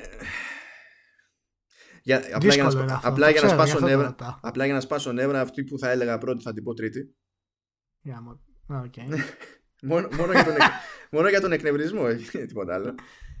Το Οπότε... δικό μου εκνευρισμό εννοείς. Όχι τον Έλα; γενικότερο εκνευρισμό. Το δικό μου εκνευρισμό, όχι το γενικότερο εκνευρισμό. Όχι, όχι, είναι και το, είναι και το γενικότερο, γιατί ξέρω. Α, εντάξει, εντάξει. Α, εντάξει, είσαι καλός σήμερα. Ευχαριστώ. Για πες. Λοιπόν, λοιπόν αν είναι να καταπιαστούμε στην ουσία με, με νέους τίτλους στα αλήθεια, ε, αυτό που θα διαλέξω μόνο εγώ θα, θα μπει στη λίστα είναι το Astral Chain γιατί Platinum και δεν με βέβαια, ε, βέβαια, ποιο θα επέλεγες. Δεν με ενδιαφέρει. Το Astral Chain θα επέλεγες. Λέει, α, Supervision λέει Hideki Kamiya του στυλ ε, κοιτάζει και τη διπλανή οθόνη την ώρα που ε, τρώει κανένα sushi roll, παιδί μου. Αυτό και πετάει κάποια ατάκα αδιανόητη που έχει απίθανη επίδραση στο σχεδιασμό του παιχνιδιού. Γιατί έτσι, εντάξει. Εμένα, εμένα μου θύμισε το τόγκι σε πόλη. Έτσι που το είδα. ναι, πω, το, το, Η κόλαση. Άλλες εποχές from software, εντάξει. Πω, ακόμα ναι, θυμάμαι ναι. τα πινελίκια στο, στο Game Pro. Μου είχε βγάλει την πίστη. Τέλος πάντων. Πολύ δύσκολο. Ε, το άλλο που πραγματικά απορούσα γιατί δεν το είχαν κάνει από την αρχή ε, είναι το Super Mario Maker 2. Εγώ δεν θεωρούσα ότι θα φτιάξουν καινούριο. Το, το, το καθυστερήσαν. Ναι. Εγώ θεωρούσα ότι θα κάνουν port του Wii U επειδή κάνουν γενικά port του Wii U. Αυτό είχε βγει αργά, δεν είχε προλάβει να καταφέρει τίποτα στην πραγματικότητα και ήταν ήταν προφανής περίπτωση τίτλου ρε παιδί μου που είναι καλή φάση για Switch. Αλλά πήρανε το χρόνο τους και το πάνε για sequel. Τώρα θα... τι σημαίνει αυτό στην πράξη θα το δούμε ξέρω εγώ. Ε, και τρίτο αυτό που όλοι θα βάζανε πρώτο το remake του Link's Awakening. Και θέλω σε αυτό το στάδιο Ηλία να μας εξηγήσεις ε, το, το ιστορικό σου πρόβλημα που έχεις αυτή τη στιγμή διότι δεν πρόκειται να πεις κανέναν ότι δεν ενθουσιάστηκες και ταυτόχρονα πρέπει να εξηγήσει τον εαυτό σου ότι έχεις πρόβλημα με τα remake. Γιατί, γιατί, για, γιατί προ... δηλαδή μου βάζεις λόγια στο στόμα. Ακόμα δεν έχω μιλήσει. Δεν έχεις Όχι, την άποψή μου. Δεν γιατί... σου βάζω λόγια στο στόμα. Πρόβλεψη κάνω. Λοιπόν, λοιπόν κοίτα να δεις. Εγώ θα πω ότι το Astral Chain ήταν πολύ ωραίο. Ε, έχω μια ιδιαίτερη δυναμία στο Fire Emblem και θέλω να το δω πώς θα είναι στο Switch και τα λοιπά. Φάνηκε πολύ ενδιαφέρον γενικότερα. Ναι ε, το Three Houses. Κοίτα να δεις τώρα το Zelda. το, το Zelda δεν, δεν ισχύει ακριβώς στην λογική το remakes όπως... Κάτσε να τελειώσω ρε εσύ. Αναδίπλωση κατευθείαν. Κάζω. Όχι, δεν είναι αναδίπλωση. Οκ, περίμενε. Δεν είναι αναδίπλωση. Έχω επιχειρήματα. Πάρε ανάσες, πάρε Λοιπόν, δεν είναι αναδίπλωση. Κοιτάξτε. Τα The Legend of... Κάθε Zelda πάλι δεν μπορεί. Ξεκινάει την πρόταση, την κόβει, την αλλάζει, την εισαγωγή. Πάμε, πάμε, πάμε πάλι. Πάμε πάλι. Παρανάσει. λοιπόν, κάθε Zelda είναι κλασικό. Δηλαδή κάθε... αυτό σημαίνει ότι κάθε Zelda είναι το καλύτερο παιχνίδι των εποχών. Άρα δεν χρειάζεται remake. Κάτσε ρε μάνα να, να, να, ακούσεις, να ακούσεις το σκεπτικό. Μην το αναφέρει. Λοιπόν, από τη στιγμή που τα Zelda, κάθε Zelda είναι τα καλύτερα παιχνίδια που έχουν βγει. Άμα κάνεις remake, δεν χάνουν την αξία τους στην αρχική. Κατάλαβες; Άρα το The Legend of Zelda Link's Awakening είναι ένα τέλεια αποδεκτό remake το οποίο θα το αγκαλιάσουμε, θα το αγοράσουμε και σε σχέση με τη μούφα το Resident Evil το 2 το remake της, της, της, της Capcom το Legend of Zelda Link's Awakening. Λοιπόν δεν μπορώ να το κάνω με το Zelda. Άκου να δεις. Άκου να δεις. Η αλήθεια είναι ότι δεν θέλω να γίνει remake. Πραγματικά από την, από την καρδιά μου δεν θέλω να γίνει remake. Αλλά είδα, είδα λίγο ένα βιντεάκι που ήταν, και ήταν πολύ ωραίο. Ήταν πολύ ωραίο. Αυτό είναι η παγίδα που πρέπει να τη σταθούμε όμως. Αυτή είναι η παγίδα που πρέπει να τη σταθούμε. Έτσι, Ηλία, χτίσε χαρακτήρα. Χτίσε χαρακτήρα. Αυτή είναι η παγίδα. Τα Zelda είναι εκτός time scale. Το έχουμε ξαναπεί. ναι, ναι, βέβαια. Ναι. Είναι the hero of time έτσι κι αλλιώς, οπότε δεν πιάνουν αυτά. Τα έχουμε πει. Ακριβώς. Ακριβώς. Ακριβώ. Να σου πω τώρα, τι, τι έπαθε η Nintendo; Α πούμε ένα γρήγορο για το τέτοιο, γιατί έχει και πολλά άλλα μικρότερα που ανακοίνωσε. Πολλά double A, ας πούμε. Έχουμε Ναι. το Final Fantasy 9 το οποίο είναι ήδη στο eShop. Ε, ναι, ήταν, είναι η έκδοση για, που βασικά βγήκε μαζί με την έκδοση του Xbox. Δηλαδή τα Ναι, ξέραμε το- αυτά, το- απλά δεν είχαν πάρει ημερομηνία και απλά φύτρωσε το 9 ρε παιδί. Ναι, μου. ναι, ναι, ναι. Λοιπόν, και έχουμε διάφορα άλλα καλά μικρά. Έχουμε το Starlink, το Battle for Atlas, έχουμε το, το Rune Α, σ' Factor 5. άρεσε το αυτός οποίο σαν είναι εξελιξούλα, σε ε, μπαγασά. Ε, βέβαια, ε, βέβαια, ε, βέβαια. Και εντάξει, έχουμε συνεχόμενα τα updates του Super Smash Bros. Ultimate. Ε, δηλαδή, τι παίζει; Ποιος, τι, τι, τι συμβαίνει και καταρχάς δεν έχουμε 3D παιχνίδια, 3DS παιχνίδια, έτσι, πουθενά αυτή τη στιγμή. Τι να κάνουμε, πούλησε 2, κάτι εκατομμύρια, υπολογι- ε, το, η κονσόλα δηλαδή το 18, περιμένει περίπου άλλα τόσα το 2019, έχουν δεχτεί όλη τη μοίρα, τους τελείωσε η υπόθεση. Θα βγει το Kirby Ωραία. εκεί πέρα, ένα χρωστούμενο που είναι και τελειώ- Ε, ναι, και τελειώνει. θα, και θα τελειώσει. Οπότε από αυτό να περιμένουμε, λες, γιατί εγώ εκεί τίνω σαν θέση ότι έχουμε το τέλος του 3DS και επίσημα. Σιγά σιγά. Ε, πιστεύω ναι, και εκεί κολλάνε και οι φήμες ε, που δεν είχαμε προλάβει να χωρέσουμε στην προηγούμενη συζήτηση για απλούστερη εκδοχή του Switch που να του λείπουν δυνατότητες και τέτοια για να πέσει σε άλλη τιμή. Για φορητό, για φορητό Switch δηλαδή. Λέμε. Κάνει Ναι, τέτοιο. ναι. Όπου εκεί θα έχουν πλέον πραγματικά μια ενιαία πλατφόρμα και δεν θα Το... τίθεται θέμα. Είναι πλέον. καλό αυτό, πιστεύεις; Ε, Για το φορητό Switch. ναι, να σου πω Είναι κάτι. οκ. Το, το παιδάκι το μικρό δεν βαράει την ίδια φρίκη για κάποια πράγματα. Και παίζει Ναι, όχι, περισσότερο δεν διαφωνώ. ρόλο να είναι μια κατασκευή που μπορεί να φάει κλωτσιά και να ζήσει. Ναι. Α, ξέρεις. ναι, ναι. Πιο πολύ Lego θα είναι παρά κονσόλα. Και από τη Αλλά τέλος στιγμή που πάντων. στο μυαλό τους το λένε ξανά και ξανά στην Nintendo ότι θέλουν να πετύχουν να, υπάρχει, να μην υπάρχει μόνο ένα Switch σε, σε μια οικογένεια, αυτό κολλάει ακόμη περισσότερο, διότι είναι σε αυτό το σενάριο, ρε παιδί μου, το ιδανικό για την εταιρεία και όχι το τελείως παράλογο για τον καταναλωτή, υπό συνθήκη πάντα, είναι να υπάρχει το Switch το και καλά το κανονικό που είναι και με το dock και δεν συμμαζεύεται και σου ξυμούξου μανταλάκια και στην τελική το παιχνίδι είναι το ίδιο Θέλει να το παίξει το μικρό μόνο του, το παίζει το, το μικρό μόνο του, το, το παιδάκι. Θέλει να το παίξει Ναι. μετά στη μεγάλη οθόνη. Υπάρχει ναι. περιθώριο να γίνει τράμπα, θα το δουλέψουμε το πράγμα κτλ. Υπάρχει ελπίδα. Όμως, Ε, συγγνώμη, θέλω να κάνω Ναι, τώρα. Γιατί η πρώτη λίστα με τα τρία που είπα ήταν κάλπικη. οχ. Διότι ήταν, ήταν, τα, ήταν τα αυτονόητα. Αλλά για μένα οι πραγματικά σημαντικές εξελίξεις ήταν τελείως άλλες. Για πες. Θα γελάσεις σε κάθε βήμα. Αλλά θα σε λυγίσω σε κάθε βήμα. Μμ. Λοιπόν, μία σημαντική εξέλιξη ήταν η, η ακατανόητη συνεχιζόμενη υποστήριξη και με νέο περιεχόμενο του Captain Toad. Το ξέρα. Το ξέρα ότι θα το πεις αυτό. Το ξέρα ότι θα το πεις αυτό. Οι τύποι πιάσαν Είσαι- ένα δηλαδή- παιχνίδι του Wii U και είπανε το έχουμε που Του το έχουν έχουμε, κάναμε αλλάξει. το port. ναι, του βάλαμε κάτι νέα επίπεδα. Να μην του βάλουμε κι άλλα. Και είναι παιχνίδι του κάποτε πλέον, έτσι. Γιατί, γιατί μπορούμε. Δηλαδή, ποιος, ποιος, μπο- μπορείς να μου φανταστείς λίγο σαν φάση μέσα στην Nintendo. Κάποιου του έρχεται η ιδέα να το κάνει αυτό. Και πρέπει να κάνει pitch στο management. Πρέπει να πει να σας πω, θυμάστε το Captain Toad. Ρε εσύ, το pitch το κάνεις. Ο άλλος απέναντι ο Μάσμπεν κάθεται τον, τον κοιτάει γιατί ξέρεις όταν του κάνεις τέτοια πρόταση στο Μάσμπεν έχει φάτσα ξέρεις. ναι, Καρότου. μπλι- ναι, Κάθεται blink, έτσι. blink και τέτοια. Ναι, αυτό. Ναι, blink, blink. Και στο τέλος λέει Α, sounds good, do it. δηλαδή, Ναι, δεν, αυτό, αυ- μα αυτό είναι η Nintendo. Α, αυτό είναι. Πραγματικά. δηλαδή, θεοί, αυτό θεοί, είναι. θεοί. Στο Θεοί. ίδιο μήκος κύματος, Tetris 99. Και δωρεάν στο e-shop εάν είσαι συνδρομητής. Να πούμε, Ναι. απίστευτο. Battle Royale Tetris. Κάνουν αυτή Έτσι. την. Δηλαδή σου λέει Ναι. «Ω, Battle Royale. Μμμ, τι θα μπορούσαμε να κάνουμε Battle Royale που να μην βγάζει νόημα για, σε κανέναν άλλον. που ασχολείται Δεν με υπάρχει Battle Royale. εταιρεία. Δεν υπάρχει... Και θα γίνει απίστευτη επιτυχία αν το θυμηθείς αυτό. Θα, θα γίνει, γίνει. χαμός. Θα Θα γίνει, γιατί χαμός. είναι καλή μαγιά. Αλλά η μεγαλύτερη μαγιά είναι ότι ενώ έχει πλανσάρει τη, ε, την υπηρεσία αυτή ως έναν τρόπο μέσα σε όλα, πέραν των online service τέλος πάντων, για multiplayer και τέτοια, να εξασφαλίζεις κλασικές, ε, κλασικούς τίτλους του NES κάποιους από αυτούς ε, με τροποποιήσεις για να υποστηρίζουν online co-op οι τύποι πηγαίνουν και μοντάρουν παλιούς τίτλους. Δηλαδή από εκεί που κάνανε Ναι, για το ναι. Virtual Console απλά απλό ports τώρα πηγαίνουν και κάνουν και modding. Ε, και ε, σκάνε με το Tetris 99 που δεν είναι τίτλος του NES παρότι χρησιμοποιούν τα assets και τα λοιπά του, του NES και το κουμπώνουν στην υπηρεσία και στην πραγματικότητα είναι τελείως άλλο concept, τελείως άλλο, αν είναι άλλο πράγμα. Ναι, είναι Tetris, ξέρω εγώ, οκ. Ναι, τι είπαμε, assets, NES, αλλά δεν μπορεί να σου πει, σου έδωσα ένα τίτλο NES και το έκανες στο σήμα της. Γιατί Ναι, ναι, έτσι, ναι, ξέρω ναι. εγώ. αυτό ήταν πολύ κουφή φάση, παιδί μου, σαν, σαν ιστορία. Και το τρίτο που, που μου έκατσε είναι αυτό με το, με το Starlink. Ε, ναι, το, το, το, το Starlink πολύ καλό. Φάνηκε δηλαδή πολύ... Εντάξει, τώρα ε, εγώ είμαι λίγο fanboy με το Star Fox, αλλά γενικά ήταν super.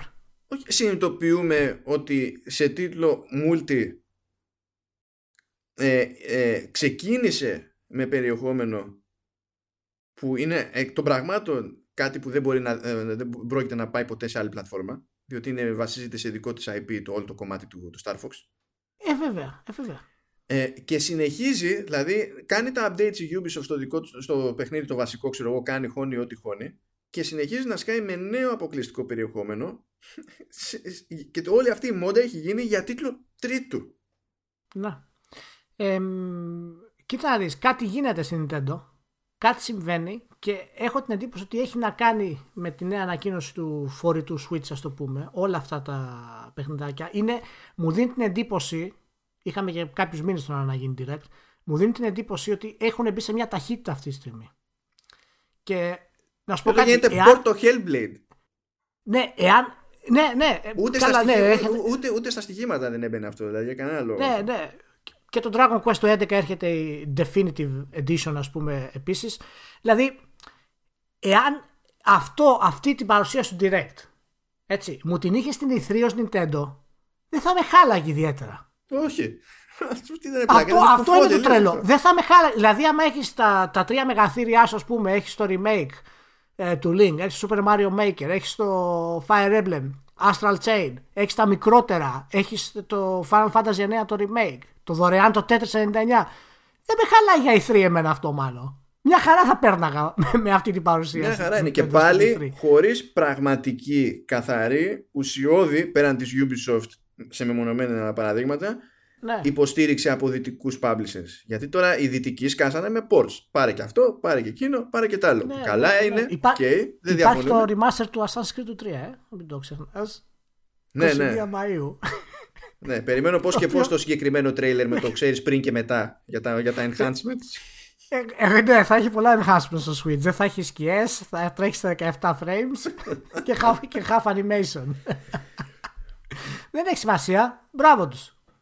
Μια χαρά. Να σου πω τώρα, μέσα σε όλα αυτά λοιπόν, για να το κλείσουμε τώρα γιατί το ξεφτυλίσαμε. Μέσα σε όλα αυτά, τι, τι μένει να κάνεις στην Ithρή, Είναι νωρίς είναι, νωρίς θα μου πεις, αλλά τι ναι. περιμένουμε να ανακοινώσει την Ithρή. Μα αυτό δεν ξέρω τι περιμένω. Δεν μπορώ να υποθέσω έτσι που τα κάνανε, αλλά σκέψω ότι το μόνο πράγμα που είχαν να πούνε ως Nintendo για δική της παραγωγή που να, να ξεφεύγει από τον Αύγουστο είναι το remake του Link's Awakening. Το μόνο. Ναι. ναι. Και το έχουν σύστημα γενικά όταν σκάνε στην E3 να δείχνουν τι υπολογίζουν για το τέλος του χρόνου και τους πρώτους μήνες του επόμενου έτους. Ναι. Λοιπόν, είναι σε πολύ δημιουργική φάση Nintendo αυτή τη στιγμή και πραγματικά έχω την εντύπωση, μάλλον τέλος πάντων, η Nintendo συνήθως ξέρεις όταν πορώνεσαι με την Nintendo, συνήθως κάνει κάτι και σε ρίχνει έτσι και λες, εγώ περιμένω μια φοβερή παρουσίαση, μια φοβερή ανακοίνωση και στο τέλος παίρνεις ε, Kirby ας πούμε All Star. Αλλά θέλω να πιστεύω ξανά και μπορεί να την πατήσω ξανά ότι σε αυτή την E3 έχει ετοιμάσει δύο-τρεις εκπλήξεις φοβερές που μπορεί να ξεκινάνε ακόμα και από τα πρώτα δείγματα ενός νέου Zelda μέχρι το πρώτο δείγμα του, του Metroid το πώς πηγαίνει ας πούμε. Δηλαδή Έχω φτάσει σε τέτοια ονειροπαρμένη κατάσταση. Καλά, να σου κάτσει αυτό με το Metroid αποκλείεται. αυτό που πέτυχε πάντως σε αυτή τη, την κατάσταση, πέρα από το να πεις ότι για κάποιο λόγο ε, το καλοκαίρι αποφάσισε ότι θα βγάζει τα πάντα, ε, είναι ότι σταμάτησε όλο το debate για το Metroid Prime. Δηλαδή δεν νοιάζει κανένας που ξεκινά το 0 το Metroid Prime. Να σου πω, εάν φτάσει η μέρα που θα πούμε ότι η Nintendo παίζει πολύ καλά τα media, εγώ παρετούμε. Τέλος. Εάν φτάσει αυτή η μέρα, τέλος. Και από ό,τι φαίνεται έχει φτάσει. Η Nintendo παίζει πολύ καλά τα media. Τίποτα άλλο δεν έχω να πω. Πάντως γέλασα πάρα πολύ που έλεγε στο, στο κείμενο και διαβάσετε όλη την παρουσίαση του Μάνου στο Internet για το Nintendo Direct. Είναι πολύ αναλυτική, δηλαδή σε, σε βαθμό που δεν μπορούσα να τη διαβάσω. αλλά. Φοβερή φιλοφρόνηση. όχι, όχι, τη διάβασα. αλλά. Ε, που, που λέει να μάθουν. Αυτό το είπες στο, στο Facebook ή στο Twitter, δεν θυμάμαι. Αλλά που λέει, αν μπορούσαν να μάθουν λίγο να έχουν ένα ρυθμό, ρε παιδί μου. να, να κάνουν ανακοινώσεις με normal ρυθμούς. να μην ξα, ξεκινάνε και τα ανακοινώνουν όλα. Τα Ναι, πάντα. είναι, είναι ό,τι να είναι, είναι ό,τι να είναι. Σε άλλη περίπτωση πάλι μπορεί να έχουν αποφασίσει ότι θα κάνουν direct για ένα παιχνίδι.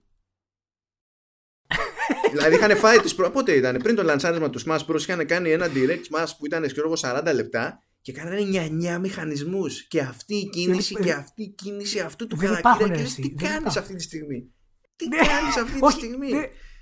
Το αναρωτιέσαι και κάθεσαι και το βλέπεις. ναι ναι Για, γιατί περιμένεις ότι κάτι νόημα έχει, κάτι θα κάνουνε. Όχι, είναι ακριβώς οι μηχανισμοί. Δεν έχει κάποιο ηθικό δίδαγμα. Τίποτα. Είναι ακριβώς οι μηχανισμοί. Λοιπόν, και με αυτή τη χαρά, γι' αυτό είναι η Nintendo αυτή που είναι, γιατί μιλάς για την Nintendo και χαίρεσαι. Τώρα τελευταία τουλάχιστον. ναι. λοιπόν, σας αφήνουμε. Τέλος. Τέλος. τέλος τέλος Τέλος. Λοιπόν, ευχαριστούμε που ήσασταν μαζί. Να είστε καλά. Το ξεφτυλίσαμε. Θα το κόψουμε όλο το podcast. 30 λεπτά θα κοπούνε. Τελείωσε. Τώρα είδα το Audacity. Τέλος. τραγούδα τραγούδα λοιπόν, να είστε καλά. Ευχαριστούμε. Ψηφίστε μας. Βάλτε αστεράκια, βελάκια, ό,τι, ό,τι βάζετε. Βελάκια. Βάλτε stickers στο κάπου. Βάλτε. λοιπόν, κύριε Μάλλον Βέζο, να είστε καλά. Θα μιλήσουμε σύντομως. Γεια και χαρά.